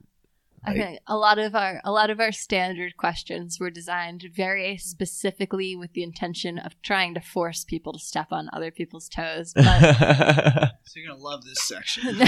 Oh, yay! Um, and when we were first starting the podcast, uh, we originally had um a, like a rapid fire game that was called "Interesting or Not," and because mm-hmm. the podcast is called "Occasionally Interesting," and we were coming up with a list of things where. It was bas- It was similar to this question, I guess, of like, what do you find interesting or not? And we had to come up with things that people could find interesting that we didn't necessarily. And again, turning a lot to like some of the more hippie parties where we that we've hung out with. And- it's, it's really hard to come up with I- ideas of things you don't find interesting. Like, what what don't you find interesting? This is a really, you know, come up with ten things right now that you don't find interesting. hmm. It's not or exactly one. easy. Yeah, Acca- accounting. accounting. Yeah. uh, but like same thing of, of come up with something that like probably you don't believe in that you're about to go to dinner with people. At least one of those people believes in strongly, you know, and probably vice versa for you. They don't believe in something you take as an absolute truth. Mm. Maybe so, that is aliens, or maybe it's that art matters. Maybe it's, you know. This reality is a computer program. Yeah, computer simulation. That, that's probably true. Yeah, I I believe it. I think, I think there's definitely compelling arguments for it. Mm. I don't yeah. think that's unrealistic. I mean, this is there's there's no proof. and there's no way to argue it.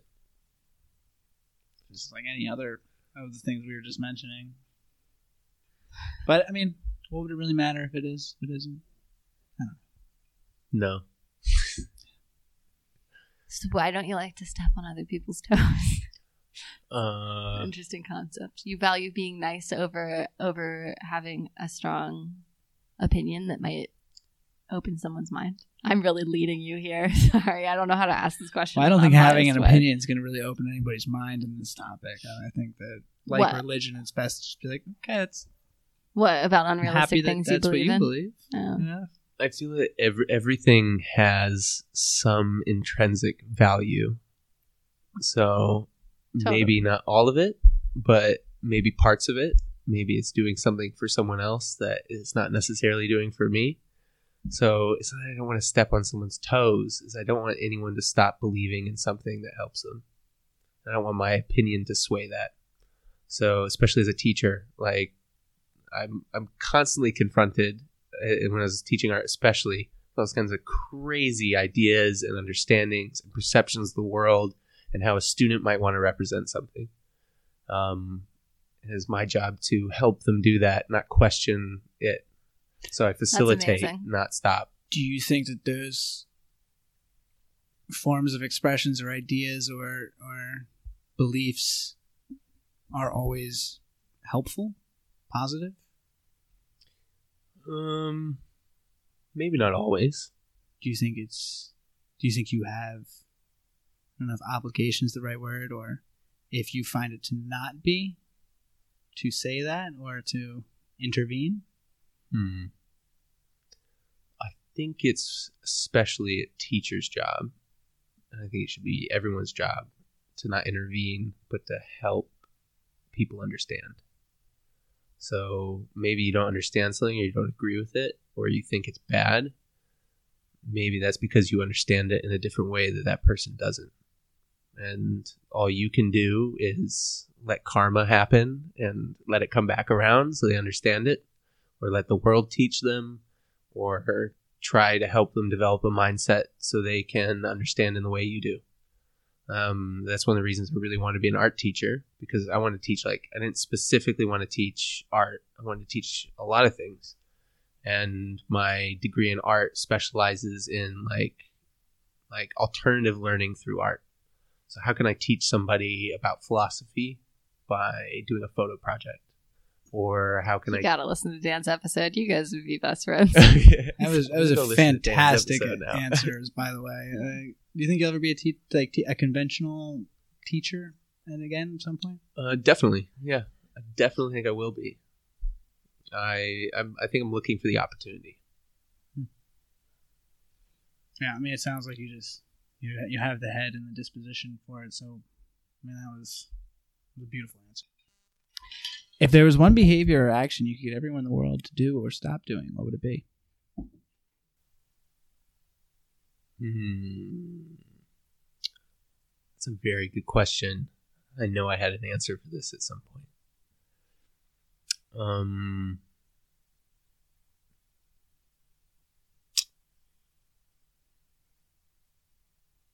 man, my mind is swimming with so many different things to answer this with. Um...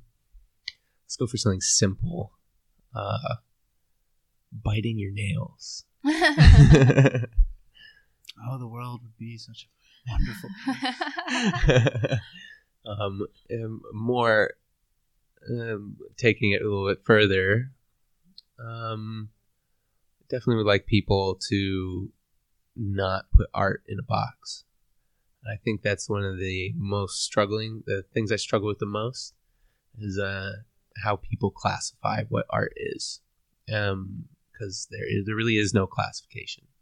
Like, one of my favorite conversations to have in the classroom is talking to my students about what is art and how do you define it, because there is no answer. And the moment you start trying to answer that, you find out that almost everything is art, and there's so many great examples of this. But I think it's it's that I mean, a lot of people come to me, a lot of artists. I mean, it, like anyone who's drawn probably has had the experience. Someone coming up like, that's a really nice drawing. I can draw stick figures, but that's as far as I can go. Yep. I'm like, that's not that's not necessarily what art is. And especially as an art teacher's job and as an artist is to try to show people what art can be and how it can change and be all kinds of different things. So not to classify it. Come back to festivals. That's why I love festivals, because you can create a sculpture that houses a musical performance that then later turns into some interactive performance, and suddenly you have people climbing all over it later in the day. So you, like, you never know what its purpose is or what type of art it's for, or is it for any type of art? It just constantly breaks people's perceptions and understandings and keeps opening those little doors of like, oh, that's those awe moments. So I think, yeah, that that that would be it. Beautiful, beautiful. But also, also fingernails.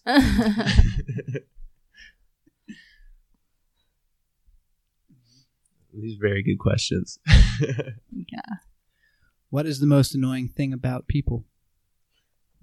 Biting their nails. Um. People. um, I don't know. The more you get to know anybody, the, and the more it becomes hard to know them.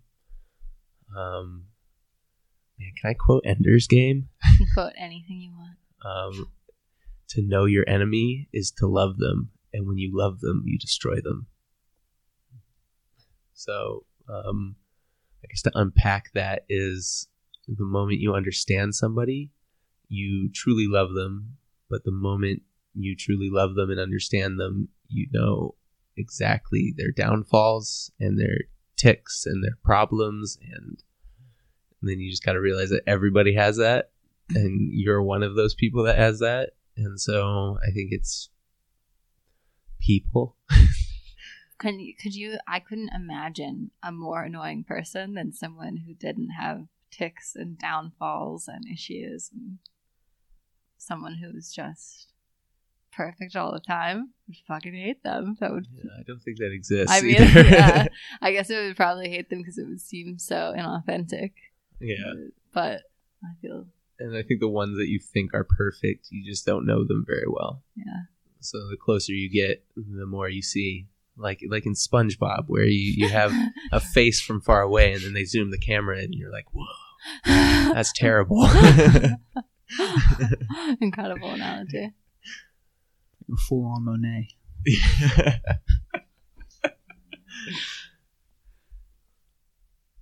What is something that's really popular now, but in five years everyone will look back on and be embarrassed by? Hmm.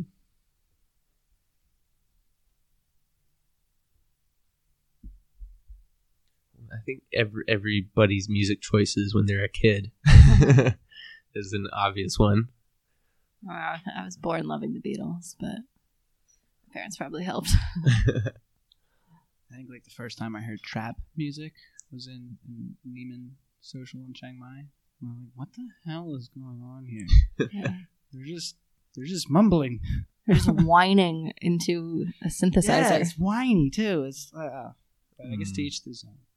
Is that like experimental noise music? No. No, it's like... It's the new it's, rap? It's, it's like southern rap of trap houses where, it, it, I mean, it's just, it's to like, and they're really shitty beats too. Like, there's not, like, there's no redeeming quality about it, where it's somebody complaining, but inaudibly. Like, like,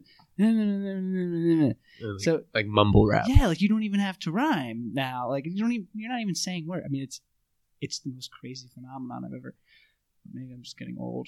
I don't know. I, I definitely miss miss Eminem. Yeah. Absolutely. I was like when somebody's just like, you're random out and like somebody throws on an old Eminem and you're like, oh my God, that guy. Yeah. Good kid. Yeah. Uh, timeless. Who would have thought? What is your favorite thing about yourself? Hmm. That I never can stop creating art. Good answer. What's your most embarrassing story from childhood? Ooh. Hmm. It has to do with artwork. Oh, no. um, when I was in high school, I was one of those kind of crazy goth kids who just made art and stayed to himself. Um, I still have the same earrings that I had when I was in high school. And I would make uh, very angsty, like horrible art creations about depression and all the angsty high school stuff. And being an artist uh, with a very liberal mindset in a very conservative town, this was very easily misunderstood. Um, one of the painting series I was doing at the time had to do with like basically like social issues I saw amongst people. So I do kind kind of like interactions of like violent, um, violent acts, but then I would take all the stuff that was violent in the act and I would like cut it out. Like if somebody cut out the faces on a magazine um, and just like took those sections out that they don't like. And I would cut those sections out and I would make them beautiful colors, like beautiful, crazy colors that would be like flushed everywhere. And so my art teacher at the time was like, I need realism. I would paint a very realistic, beautiful room. And, like everything's very normal.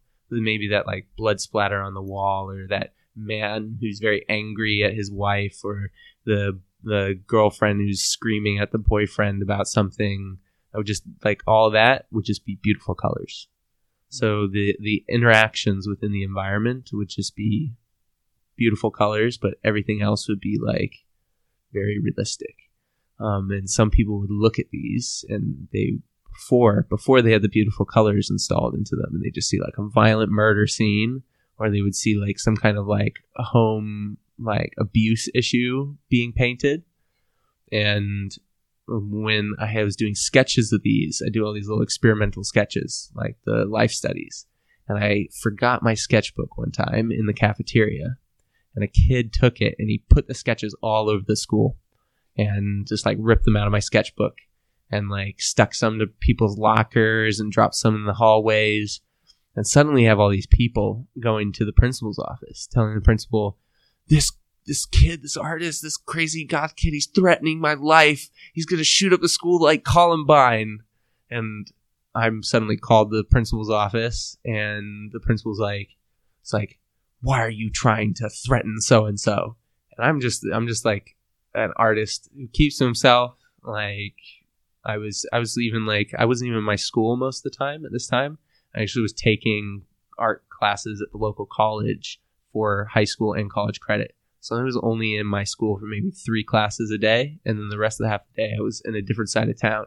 So I wasn't even very connected to my high school environment.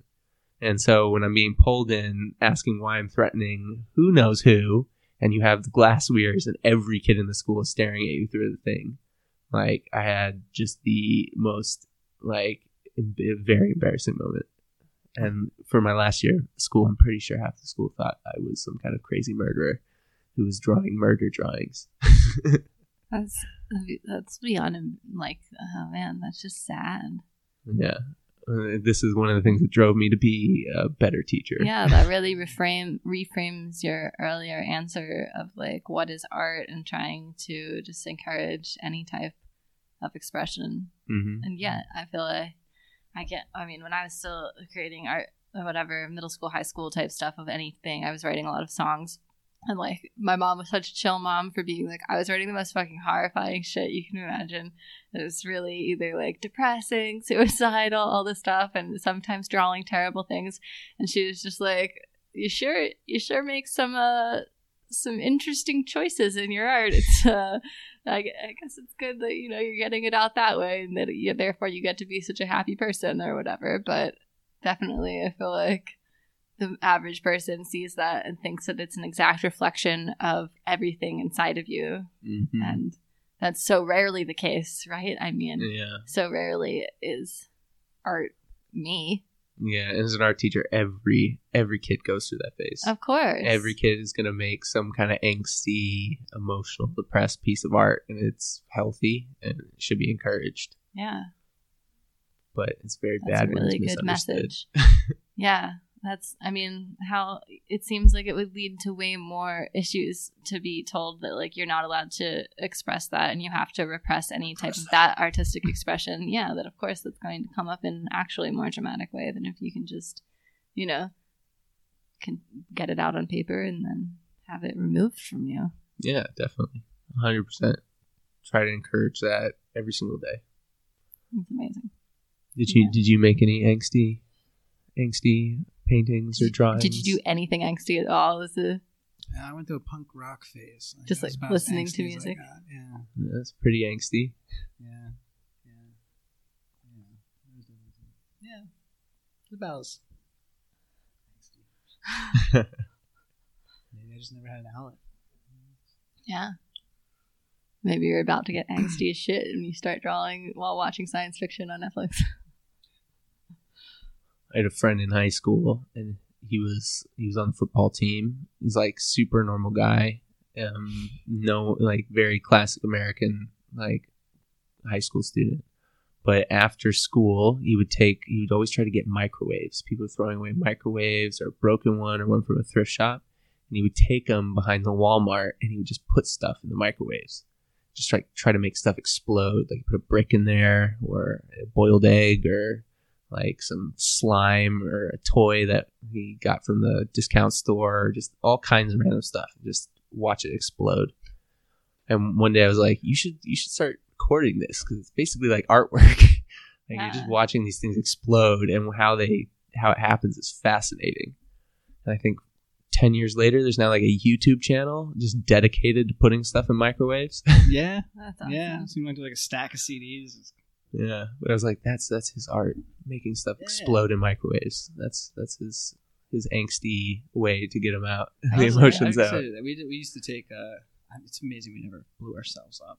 Um, one of our favorite ones was we take a, like the a Christmas tree ornament, like a ball, and we put all sorts of flammable substances into that ball and then light it on fire. Really cool, fun game. Try it at home, kids. All of our children listeners. Um, but my parents always encouraged me. Like I remember the one time we had like cut soda cans on our driveway, and we had like different different shit in each soda can, light lit on fire just to see what would happen. Like I mean, we're talking. So one was gas, which I mean that is extremely fucking dangerous. Like now that yeah. I know it, I've seen what gas can do. I mean firsthand, and like hairspray. I mean we also need like potato cannons and shit like that as well. Uh, but I remember, like, our parents pulled in with a brother. This is what I was doing this shit with. And we're thinking we're going to be in so much trouble. They didn't even bat an eye. They were just like, all right, that's normal, and just kept walking. And I'm like, this is crazy. All right, let's move on to the next thing. Like, they were they were cool. I don't know. Is that angsty? Laying, laying, laying random shit on fire like that? I think experimenting with destruction and creation yeah. as a kid is, is, yeah. We cut a tree down once in our backyard, which, again, I would not recommend because we did this with a hatchet. And this was a pretty pretty tall tree, and we didn't we didn't exactly realize before we did it that once you cut it down, you then have to do something with it, which requires then cutting it in half multiple more times so you can move the fucker. Of course, we needed to move it before our parents realized that we cut down a fucking tree in the backyard. That was a long day. Did they ever find out? No, we had a really big backyard, thankfully. And truthfully, it was actually, we were cutting it down to try to build an underground grow room. Of course, of course. Quit that project halfway through, too, because it's also really hard to dig a hole that large. It was buried like a train. We got pretty close. We did crazy times. Crazy times.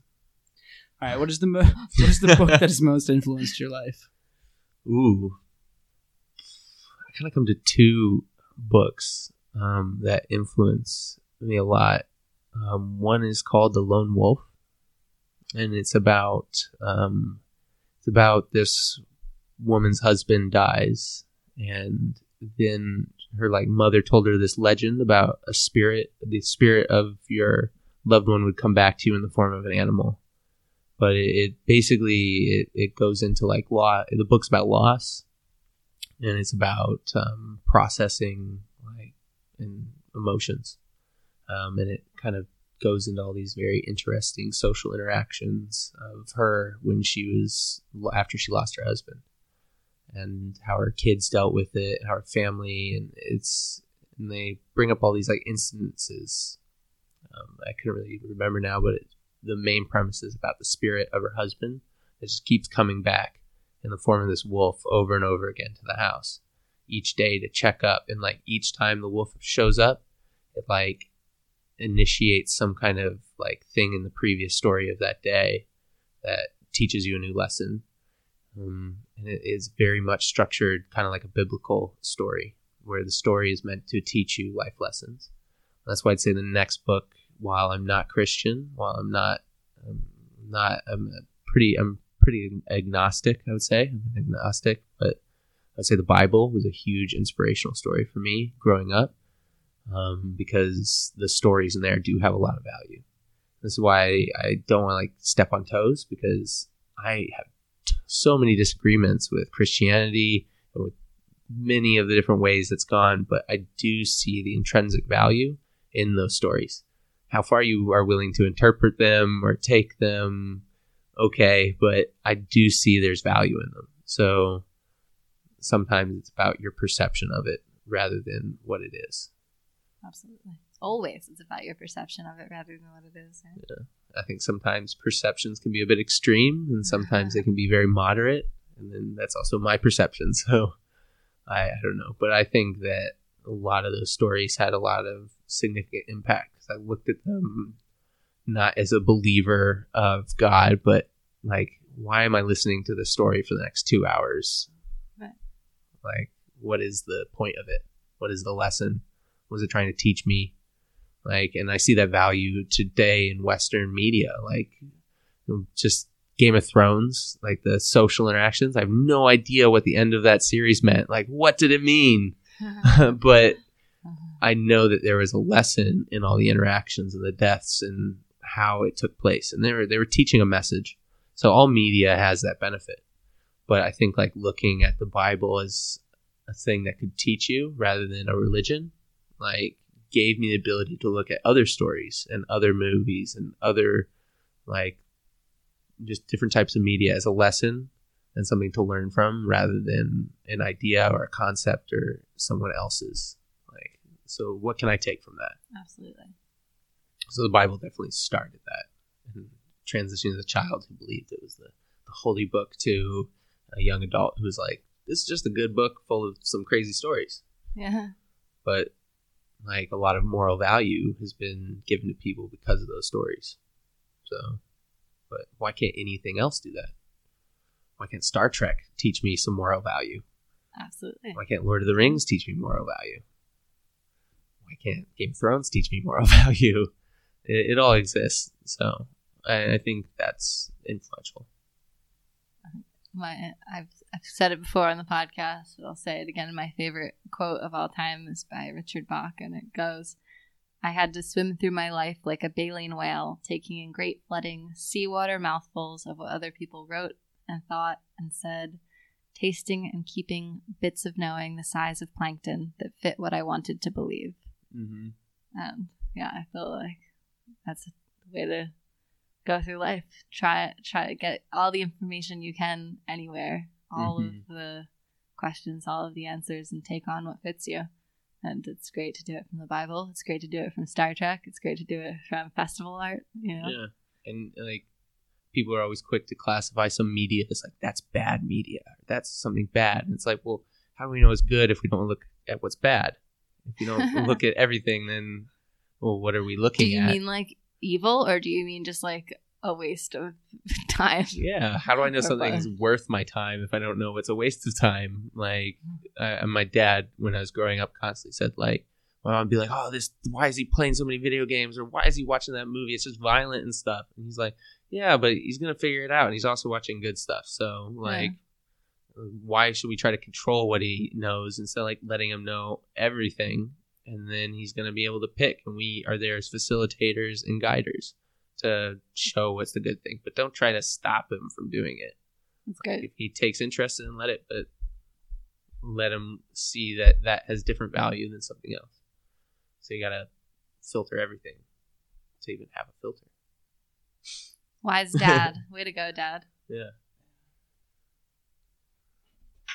We were just say we were just having a very similar conversation yesterday about, you know, like you have if you have kids to how how do people pick and choose? Or mostly what we were really saying is like it's kind of crazy how, you know, how helicopter parents are, especially when it comes to things like media. Of, you know, again, my mom's pretty fucking cool, and from a very young age, I was into, I was very happy and really into some dark ass art. I mean, like from age two, I wanted, I was really interested in like horror and like wanted to watch dark things and death and destruction and sadness. And she was like, "You're a weird kid. Have fun." Like essentially, uh, that's absolutely the great perspective. I've had some of these conversations with my girlfriend as well recently. She's like, "You're the teacher, you know, kids, you, you can do everything." I'm like, there's nothing to do. There's just guiding. there's, yeah, it's just supporting. Yeah. Right. Let them explore the world, but don't limit their knowledge. Just... Yeah, they're their own baleen whales. Yeah. I think that's... We were talking about, like, screen usage and, and you know, especially with children, and then, like, you know, how do you limit that? And then, mm. you know, like, is I think that there should be some sort of, but my parents didn't really limit it for me. I mean, when it hit like a critical point, they'd be like, "Get the fuck outside, you haven't been outside all day." Mm-hmm. You know, that was kind of like um but strangely enough, like the only thing that my mom ever cared about me watching was The Simpsons. Oh right, that's how this started. Really? Yeah, that's how our conversation started. And it was like, out of all things, I mean, I remember them taking me to see Hannibal in the movie theaters, and like what? Walking out, and like literally like another parent was like, "How could you?" That was like ninety-eight, right? And I was like, I mean, it was an okay movie. I liked the first one better. Like, you know, like, like yeah, I was young. I was definitely young. But like, I liked scary movies. But they didn't, you know, I liked scary movies more than I liked thrillers. You know, scary movies have gone a different direction recently than I think.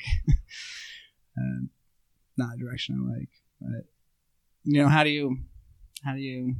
But I think the conclusion that we'd come to is that you give you give the children, your, you know, your theoretical child, as many alternatives to choose from, as well as the T V mm. screen. You know, so you don't. Maybe at first you nudge them towards the P B S, you nudge them towards the, but afterwards, you know, you like try to fill their life with more additional meaningful things that they can choose from, and then hopefully, hope to God that screen time is not as much of a problem because they're. I have so many other engaging things to do. That's, just, that's exactly the way to go about it. And I've I've done a lot of like research. You're a great parent. Because I was trying I, as a teacher when I was studying, I was trying to figure out like how do screens have an impact on kids today. Um, and some studies show that if you try to limit screen time, it becomes more precious and more valuable. Mm-hmm. So then it becomes the thing that you want, like any forbidden fruit.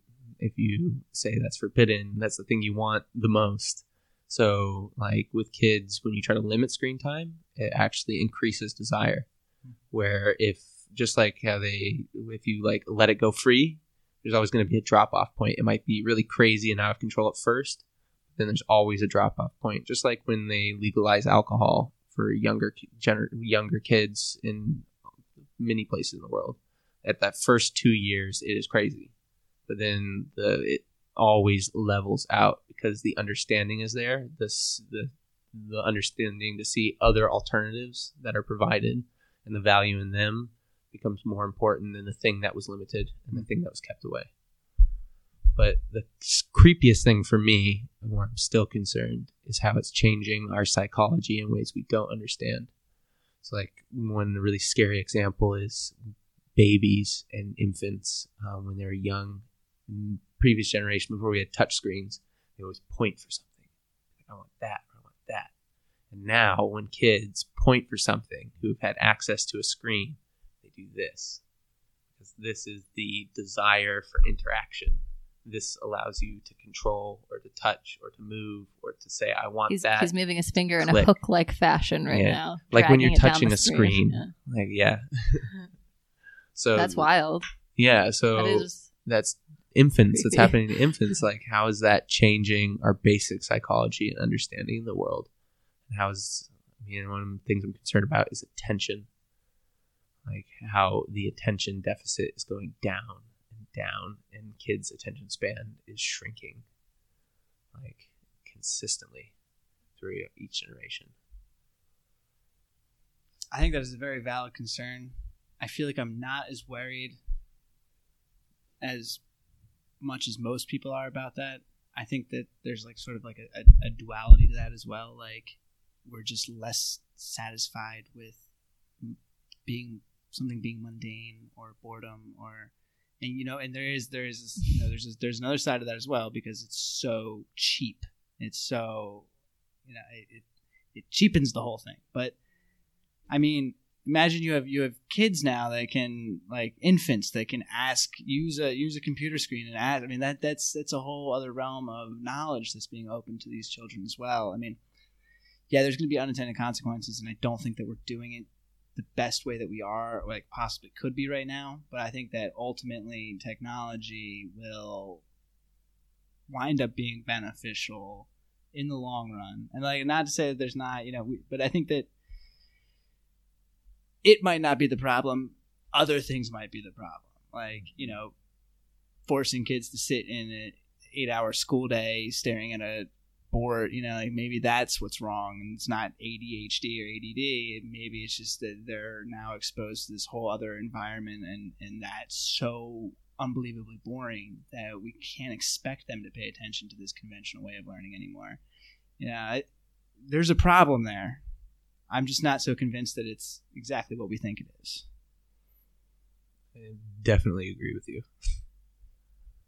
You, you seem to scoff at that. I'm, no, I mostly agree with you. I just want to point out that the majority of, you know, adults, contemporaries who we know who are the most addicted to technology, social media, all of these things are the people doing the things that you're most afraid of, the people who are obsessed with watching Keeping Up with the Kardashians and spending every moment on their phones, taking selfies, trying to imitate the Kardashians, following the Kardashians, just trying to put on whatever mask this is and show it to the world as frequently as possible, and uh, the the their whatever dopamine sen- things, dopamine, dop- dopamine targets, yeah, are, are being are coming from increasingly more and more shallow things, and the more shallow they get, the more shallow they get. Like it is a, it is definitely a, a downward trend when you start going in that direction. Like, I mean, I would say is a, you know, correlation or or what, what's the real cause there? I mean, I again going back to like, you know, what do you, how do you allow people to express themselves? What do you allow them to watch? You know, I, I truly kind of believe that reality television in the West is like, and the East, what are you talking about? And the East. Yeah. Yeah. I mean, it's like one of the worst things, but there's something that drives people to crave that to begin with. And I think that's probably where we need to start looking at a solution for that. Not necessarily the, the Kardashians. I think they're a symptom of a larger issue that could probably be addressed elsewhere. Yeah, no, I, I I totally agree with the underlying principle. Just saying that doesn't help, though. I mean, it's disgusting. The underlying principle is education and understanding. Absolutely, and the nature of what education is. I mean, education should be engaging and inspiring, not not a chore, not something like that. You're like, ah, oh. Like, I mean, it's a privilege. Like, how do you get? It should be. Unfortunately, it's not. I mean, you know. How do you how do you how do you recreate the education system so that it is not something that's spitting out factory workers? It's something that's building mature, you know, both functional emotionally, adults. yeah, func- functional adults in every every sense of the word, not just, you know, that's yeah. a whole other discussion. Yeah, well, I like that you touched on industrialized education, like. And that's that's one of the reasons I also came to Vietnam, is because industrial education is very prominent here, and something that's changing quite quickly. But it's actually changing quicker than it is in America, somewhere who's totally abandoned the industrial like workforce. It's not like shrinking in America, but we still apply industrialized education everywhere, and that's when I see like an industrial education teaches us to. Like get little dings like, oh, you've done a good job in this, or you've stamped out, or here's the bell, or You've done that repetitive task over and over again really well, but nobody's doing repetitive tasks anymore. And where they well, are is social watching. media. Yeah. Well, social everything media. Is this, and the uh, Kardashians. Like all these no- notifications. So it's everything you're saying. It's and all these little dings, this repetitive motion, swipe up, swipe left, swipe right. It's targeting kids from an industrialized education system. Yeah. That's a really good point. And, and I mean, imagine, imagine how much could be changed by... Oh. Imagine. Imagine all the people. Let's make it happen. Bernie, twenty twenty. Yeah, I, I would support that as well. Woo! What life pra- what life practices do you do to keep yourself sane and balanced? Uh, I make art every day. Every single day. If I don't, I am not sane and I'm not balanced. Are you also a fire spinner? Yes, yeah. Um, I used to practice meditation a lot. But uh, three years ago, when I first started doing fire spinning and flow arts, I found that to heavily replace my meditation process. Interesting. Practice. Because uh, fire makes you focus. I, yeah. Yeah, there's a certain element of flow to it that just is... Mm-hmm. I mean, flow is... There's flow to art, too, of course. I mean, oh, hand yeah. art. I mean, you know what I mean. That's a whole nother subject, the idea of flow. Oh yeah, one of my favorites. Yeah, yeah. Are you are you two fire artists or flow artists in any way?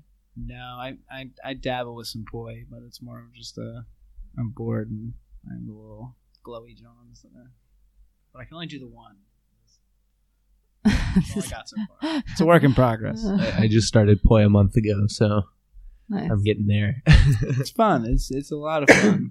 We dance a lot, not with fire on us, though. Yeah, I guess that's not really our fire. We're known as the dancing couple in Pi, so, you know. Mm, a big deal. Yeah. yeah. People use us as our advertisement to get to get other people to come to their their place, you know. That's a good. That's a very good gig to have in Pi. It's a good place to dance. Yeah, it is a good is. place to dance. I think I've danced every time I've gone to Pi. Oh, yeah. It's like the best thing to do. Yeah. If you don't dance, then you're no friend of mine. Perfect. What is the most environmentally friendly thing that you do or that you would like others to do? Say and that you would like others to do. And. Mm. I'll take out or. I try not to use plastic at all. I try really hard. Um, it started first because I love working with bamboo and using bamboo and natural materials. So then when I saw a bamboo toothbrush, I was like, oh, I'll buy the bamboo toothbrush. And then I saw a bamboo water bottle. And I bought the bamboo water bottle. And then I started collecting all these alternatives, and they worked so much better, and they were nicer. I was like, if I just focused a little bit harder, I could do this and not use any plastic. So I tried to stop using one-use plastics. Woo! In my art as well, and that's very hard because zip ties are a very tempting thing mm-hmm. to use all the time. Yeah. But what about multi-use plastics? Are those a little bit more? Yes, I, I have a plastic tarp downstairs. I've had for three years now. Nice. So I do use plastics, but I use them forever. I try to. Yes. Responsible plastic use. I like that. Mm-hmm. And then if they start to get bad, I turn them into art. Nice. Nice. Beautiful. Yeah, in Southeast Asia, I mean, they give you a bag for the bag for the bag. Oh, gosh. In Thailand, in Thailand, that's so much worse than Vietnam, yeah, but in yeah. Vietnam, it's still bad. Yeah. Uh, hopefully. It seems to be that there's some, some knowledge brewing. Mm. Uh, why do people do small talk? Um, to get an information base of the person. I think if you can engage in small talk, that definitely means you're semi-human. So I think uh, small talk has the value in, like, first contact. I mean, if you meet aliens for the first time, most of the conversation is probably going to be what we classify as small talk. Where are you from? What's your name? What's the weather like where you came from? Yeah. What do you like to do? What is your purpose? What is your function? What do you love to do? Why are you here? You have this is not my definition of small talk. No? No. What? You're having way better conversations than You don't like, remember what it was like in the U S? Yeah, like, you know, what, what is you, your what purpose? Do you do? He just well, he just got so deep like, well, real quick. Generally, like, what do you do for work? Yeah. If, if I was asking an alien, what is your purpose? Same, same, same. As, yeah, general same. What? That's the most depressing thing you've ever said. What is your purpose is the same thing as what do you do for work? When you're talking to an alien. Yeah. It's a general, general. But well, yeah. They were aliens to them. I got the comparison. What do you What do you love to do? That's way better. Why do you do what you love to do? Are you here to kill us all? Yeah. What is What is your function? What, what do you like think what your function your, is? What is your function? As, it, nice to meet you. What What's your function? Yeah. What, what's your function? Uh, do you, uh, what's my function? Yeah. Make Make art. Make yeah everything. What's your function? Oh, baby. I don't know. Uh, definitely, though, small talk in Southeast Asia. I bet you have the conversation over and over again. How long you been here? Yeah. What are you doing here? Yeah. Are you Where traveling? You from? Where, Where are you going? From? Yeah. Um, so that's in the Thai, small it's a lot more. Here. How long are you going to be here? Because it's oh, such yeah. a transient town that it's like. I, it's it's one that we think is totally fair game at this point because we've been there for almost a year, and it's like, yeah, people here here for two days. I just don't want to mostly invest in you too much. Yeah, we can hang out once, but I'm gonna gonna keep it a little close to the vest. Yeah, and that develops this like very strong filter on like how you interact with people, and I feel like sometimes it can be really numbing. Cause, like sometimes I've broken out of that. And some of the people I spent two days with like ended up being amazing friends who came back eight times. And then sometimes I meet somebody and I'm like, hey, I, like you're here for one day. But then I see them again and again. But I, I'm just like, why, why, why? Should I interact with you? Should I not interact with you? Yeah. How do, how do I filter this? I have so much other stuff going on. Is this worth my time to put into? Exactly. Or like, should if I just have the time, I should spend it. It's such a hard, such a hard thing here. I think a lot of expats travel, struggle with transient, transient populations. Totally. It's a, both good. I think it keeps us all on our feet. Yeah. I was. I think one of the cool things about going experiencing a festival in Thailand was how most, the majority of people that you meet there were travelers or you know had expats. Experience traveling. So the, the quality of conversation, people just like kind of. Creating that ease between one another was mm-hmm. was in my opinion better than other festivals that I've been to. Yeah, it was so easy to make are, friends. It's like what you have to do, otherwise it gets so lonely. Yeah, and, you know, it's not clicky or it's not too clicky, and yeah, it was...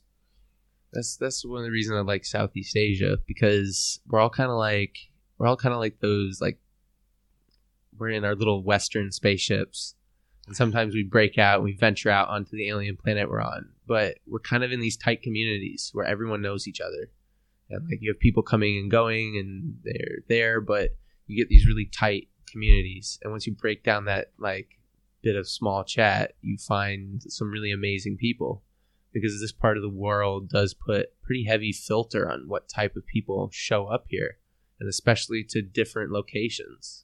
Like the expat population you find in Bangkok is very different than the expat population you find in Vietnam, or in the one in Hanoi is very different than the one you find in Saigon. And then the one in Chiang Mai, completely different than Bangkok. But all these environments have these like pretty heavy filters on who lives there long term. And so you get a very consistent type of person. How would you characterize the main difference between Hanoi and Saigon people, expats? So a lot of the expats in Hanoi are mostly English teachers. Um, they're younger, from about nineteen to thirty. Um, so that's the, the most of the population here is people just starting their careers who are really like thriving, want to do what they want to do and do it full time and like push into their passion. And a lot of people in Hanoi spend a lot of time here monetizing their interest. Like you, most people here teach maybe twelve to fourteen hours a week. Some people teach eighteen hours a week. And then you have smaller pop- part of the population is teaching forty hours a week. But you still have a lot of this extra time and a lot of access to monetize your interest and to push your passions here. And the younger population, you have a lot of those type of people. So I'd say the population here is much stronger with that. But then if you go down to Saigon, it's a much more industrialized place. There's less English teachers and more businessmen. more people that are coming there for a year to do some kind of factory business or to set up a, some kind of enterprise or to invest in something. So you get an older age group in Saigon. So the majority of expats there are much more business oriented, are more solidified in their careers, um, more knowledgeable about their corner of study and what they want to do and what they are doing. So you get a very different, but there's still that Hanoi expat scene down there, but they're not nearly as prevalent because they're not the majority. So a lot of the businesses in Saigon don't focus towards the type of expat you find in Hanoi. A lot of the businesses here focus on generating community. And you have places like ClickSpace that are just like just about generating community. And a lot of the bars and clubs around here really focus on the community here and do a lot of events. That's why like Quest did so well here, because it like united all these people really passionate about what they were doing, but didn't have a ton of experience, and gave them this outlet where they had a huge audience to show that experience, that that passion, and to start gaining that experience. And Quest really like gave people that stage and that outlet to do it. So it was so sad when it like went away, because that big stage for all the expats who are super passionate here just went away. So I'm really excited to see if that comes back in a different way in Hanoi. I think in a few years, it definitely could, especially in the north of Vietnam. But also you got to change with how the country changes. And then Chiang Mai, like if you're in Chiang Mai, the population, there's a lot of expats who are like digital nomads, who work on their computers or teach online, who create their own hours, who are much more flexible. But you have this really strong like hippie community, creative community of people that also have a lot of free time on their hands. Create these really beautiful communities, very similar to Hanoi. And that's one of the reasons like Quest Festival and Jai Thep Festival got along so well. And most of the people who work on Jai Thep also worked on Quest, and most of the people who work on Quest worked at Jai Thep, because those communities were like very similar in their vibrations and their vibe, nice. As they would say. And then Bangkok, like how would you describe a lot of the Bangkok population? No idea. Like, never been. Never been. Very similar to Saigon. I was going to guess. A lot of people who are architects or designers or working in businesses who are more solidified in their careers. You have less people who are teaching, but there is still a teaching population. But the, the population there very is very solid. They people know what they're doing. They have more money. Yeah. They they go a little bit bigger with things because they spend a lot more on what they're doing, and it's a and the communities there can be quite tight, tight, but also can be quite exclusive, because they're like, I'm part of this group because we do this, and I'm part of this group because we do this. And they'll collaborate and crossbreed just like any city, but you have a but much more strict environment. Whereas Hanoi and Chiang Mai, it's like, explore your interests. Yeah. There is no barriers. There's no walls. There's no established market. There's no established clique or group of people. Where, but that's with all bigger cities. Same with New York. If you go to New York, it's a very hard environment. Like, it's not a place to grow. I find it's a really hard, it's a place to struggle and learn in struggles. I lived in New York a bit, and that's exactly how I felt the whole time I was there. And then Baltimore. Were you doing art or teaching? I was doing art. And then it was art everywhere. um, I, I just had an internship there for a while. But then, like, Baltimore is this place where like it's a population for three million people that only has about six hundred thousand, because after the economic collapse, they just so many places got abandoned. So that leaves a lot of place to grow, a lot of place to expand, and for people to try out new things with less money, and you have this bigger infusion of new ideas. So that's one of the reasons I really wanted to move to Vietnam, not because like I feel like that's changing where people aren't going to New York or to Paris, or back in the day, like that's the art scene, or right. That's the San place Francisco. To come successful. Yeah. Right. People are now going to the markets that aren't established, the places that don't have barriers, okay. That have a lot of scaffolding. Yeah. Like, I mean, Detroit is now the main art scene, and exactly. Like the main growing one in America. And Detroit has the same thing as Baltimore. Yeah. It was an industrial city that lost all its industry, and it had a huge population that collapsed. Mm-hmm. And now there's so much free housing. There's like tons of cheap housing. It's very easy to like start something. Yeah. And there's a lot of people that have free time to do it. So it's, and it's the cost of living is much more affordable. like Vietnam and like Southeast Asia is kind of like, I want to say the Detroit of the world. That sounds so terrible. The uh, positive part. Yeah.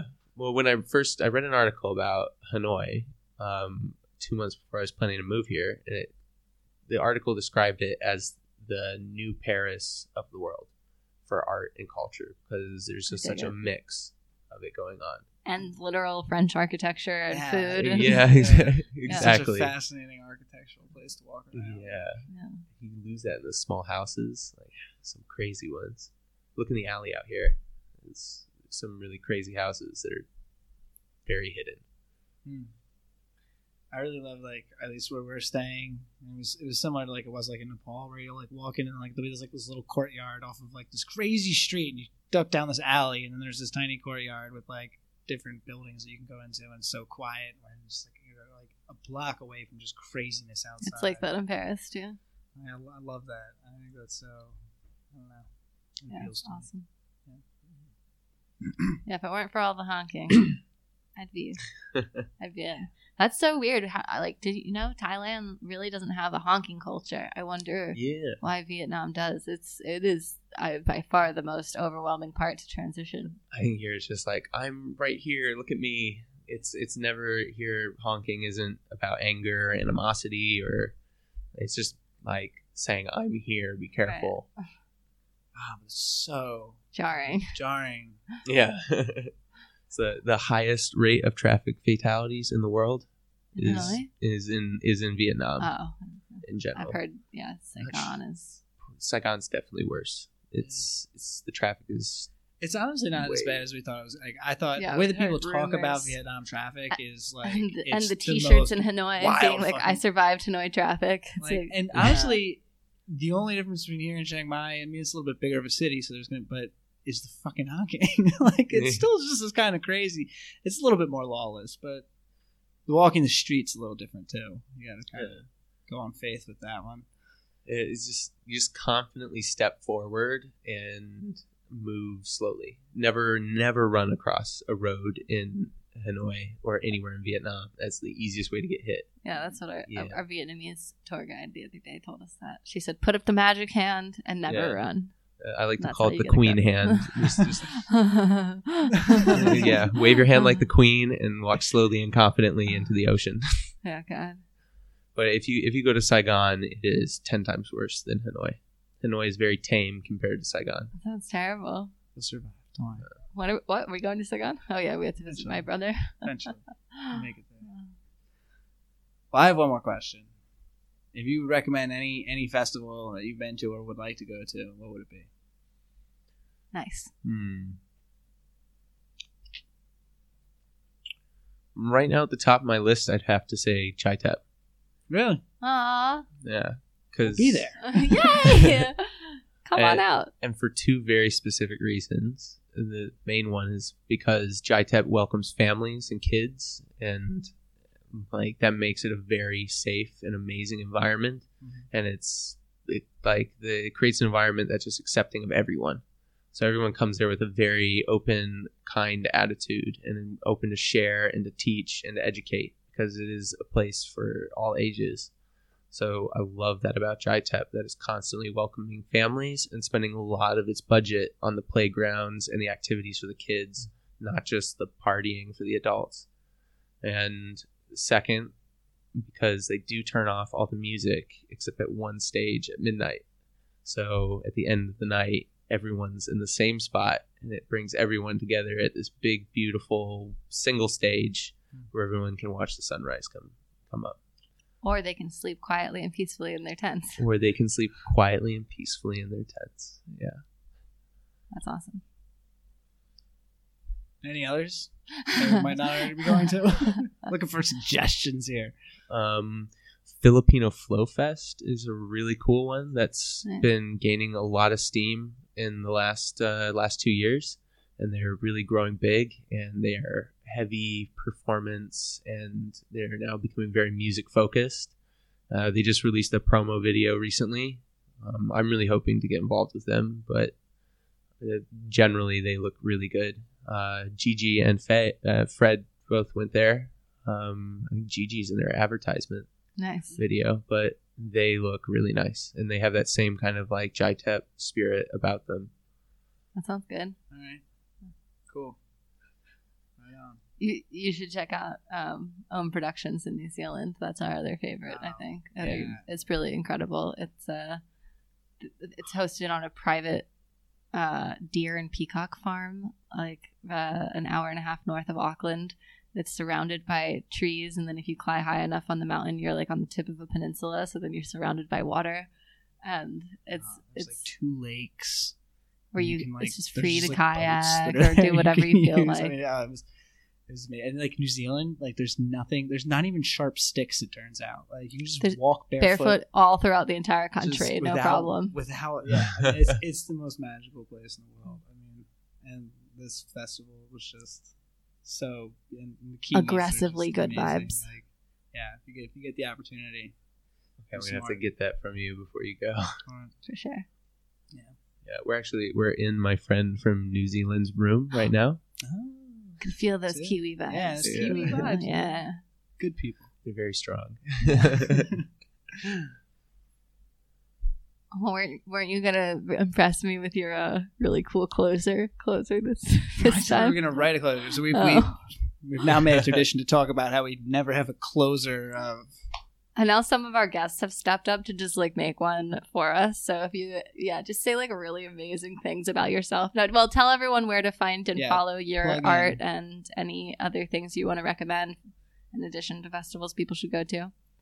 Um, well, first I want to thank you both for having me on the podcast. It's been a so really much. Good conversation, talking about some great topics. Um, you were uh, a wonderful guest. Thanks for coming on, and thank thanks, you. Fred, for uh, making the connection. Yeah, and I, I'd love to see both in Pi as well, um, and at Jai Thep this year. Hell yeah! I hope you come down early and come help out, maybe some, or get involved with a workshop, or even. Generate some conversations like we just had. This was excellent and very welcome at Jai Thep. Yeah. And I love that. It's a good idea. We Maybe. launched our podcast one or two weeks after Jai Thep, so we were doing like a lot of promoting while we were there. But uh yeah, we would love to. Uh, the Homestage would love you. Yeah. Oh yeah, we should do a live uh, podcast episode at Homestage. That'd be great. Um, brilliant suggestion. Wait, what was I just gonna say? Oh yeah, we would love to. You should. We'll, we'll show you some of our, our art when, when we shut off the microphones. We would love to collaborate with you, though. Please, please. um, you can find my art at Holland Create on Instagram or holland create dot com or just Holland Create at Gmail or generally Holland Create anywhere. Nice. And as always, you can go to occasionally interesting dot com and find all those links at the bottom. And you can no longer shop with our Amazon code because nobody bought anything through it. Yeah, if you li- listen to last week's episode, I announced that you failed us all. You failed miserably, oh. listeners. So thanks for that. Goodbye. That cheery note. Thank you again for coming on. It's been a pleasure. Thank you very much.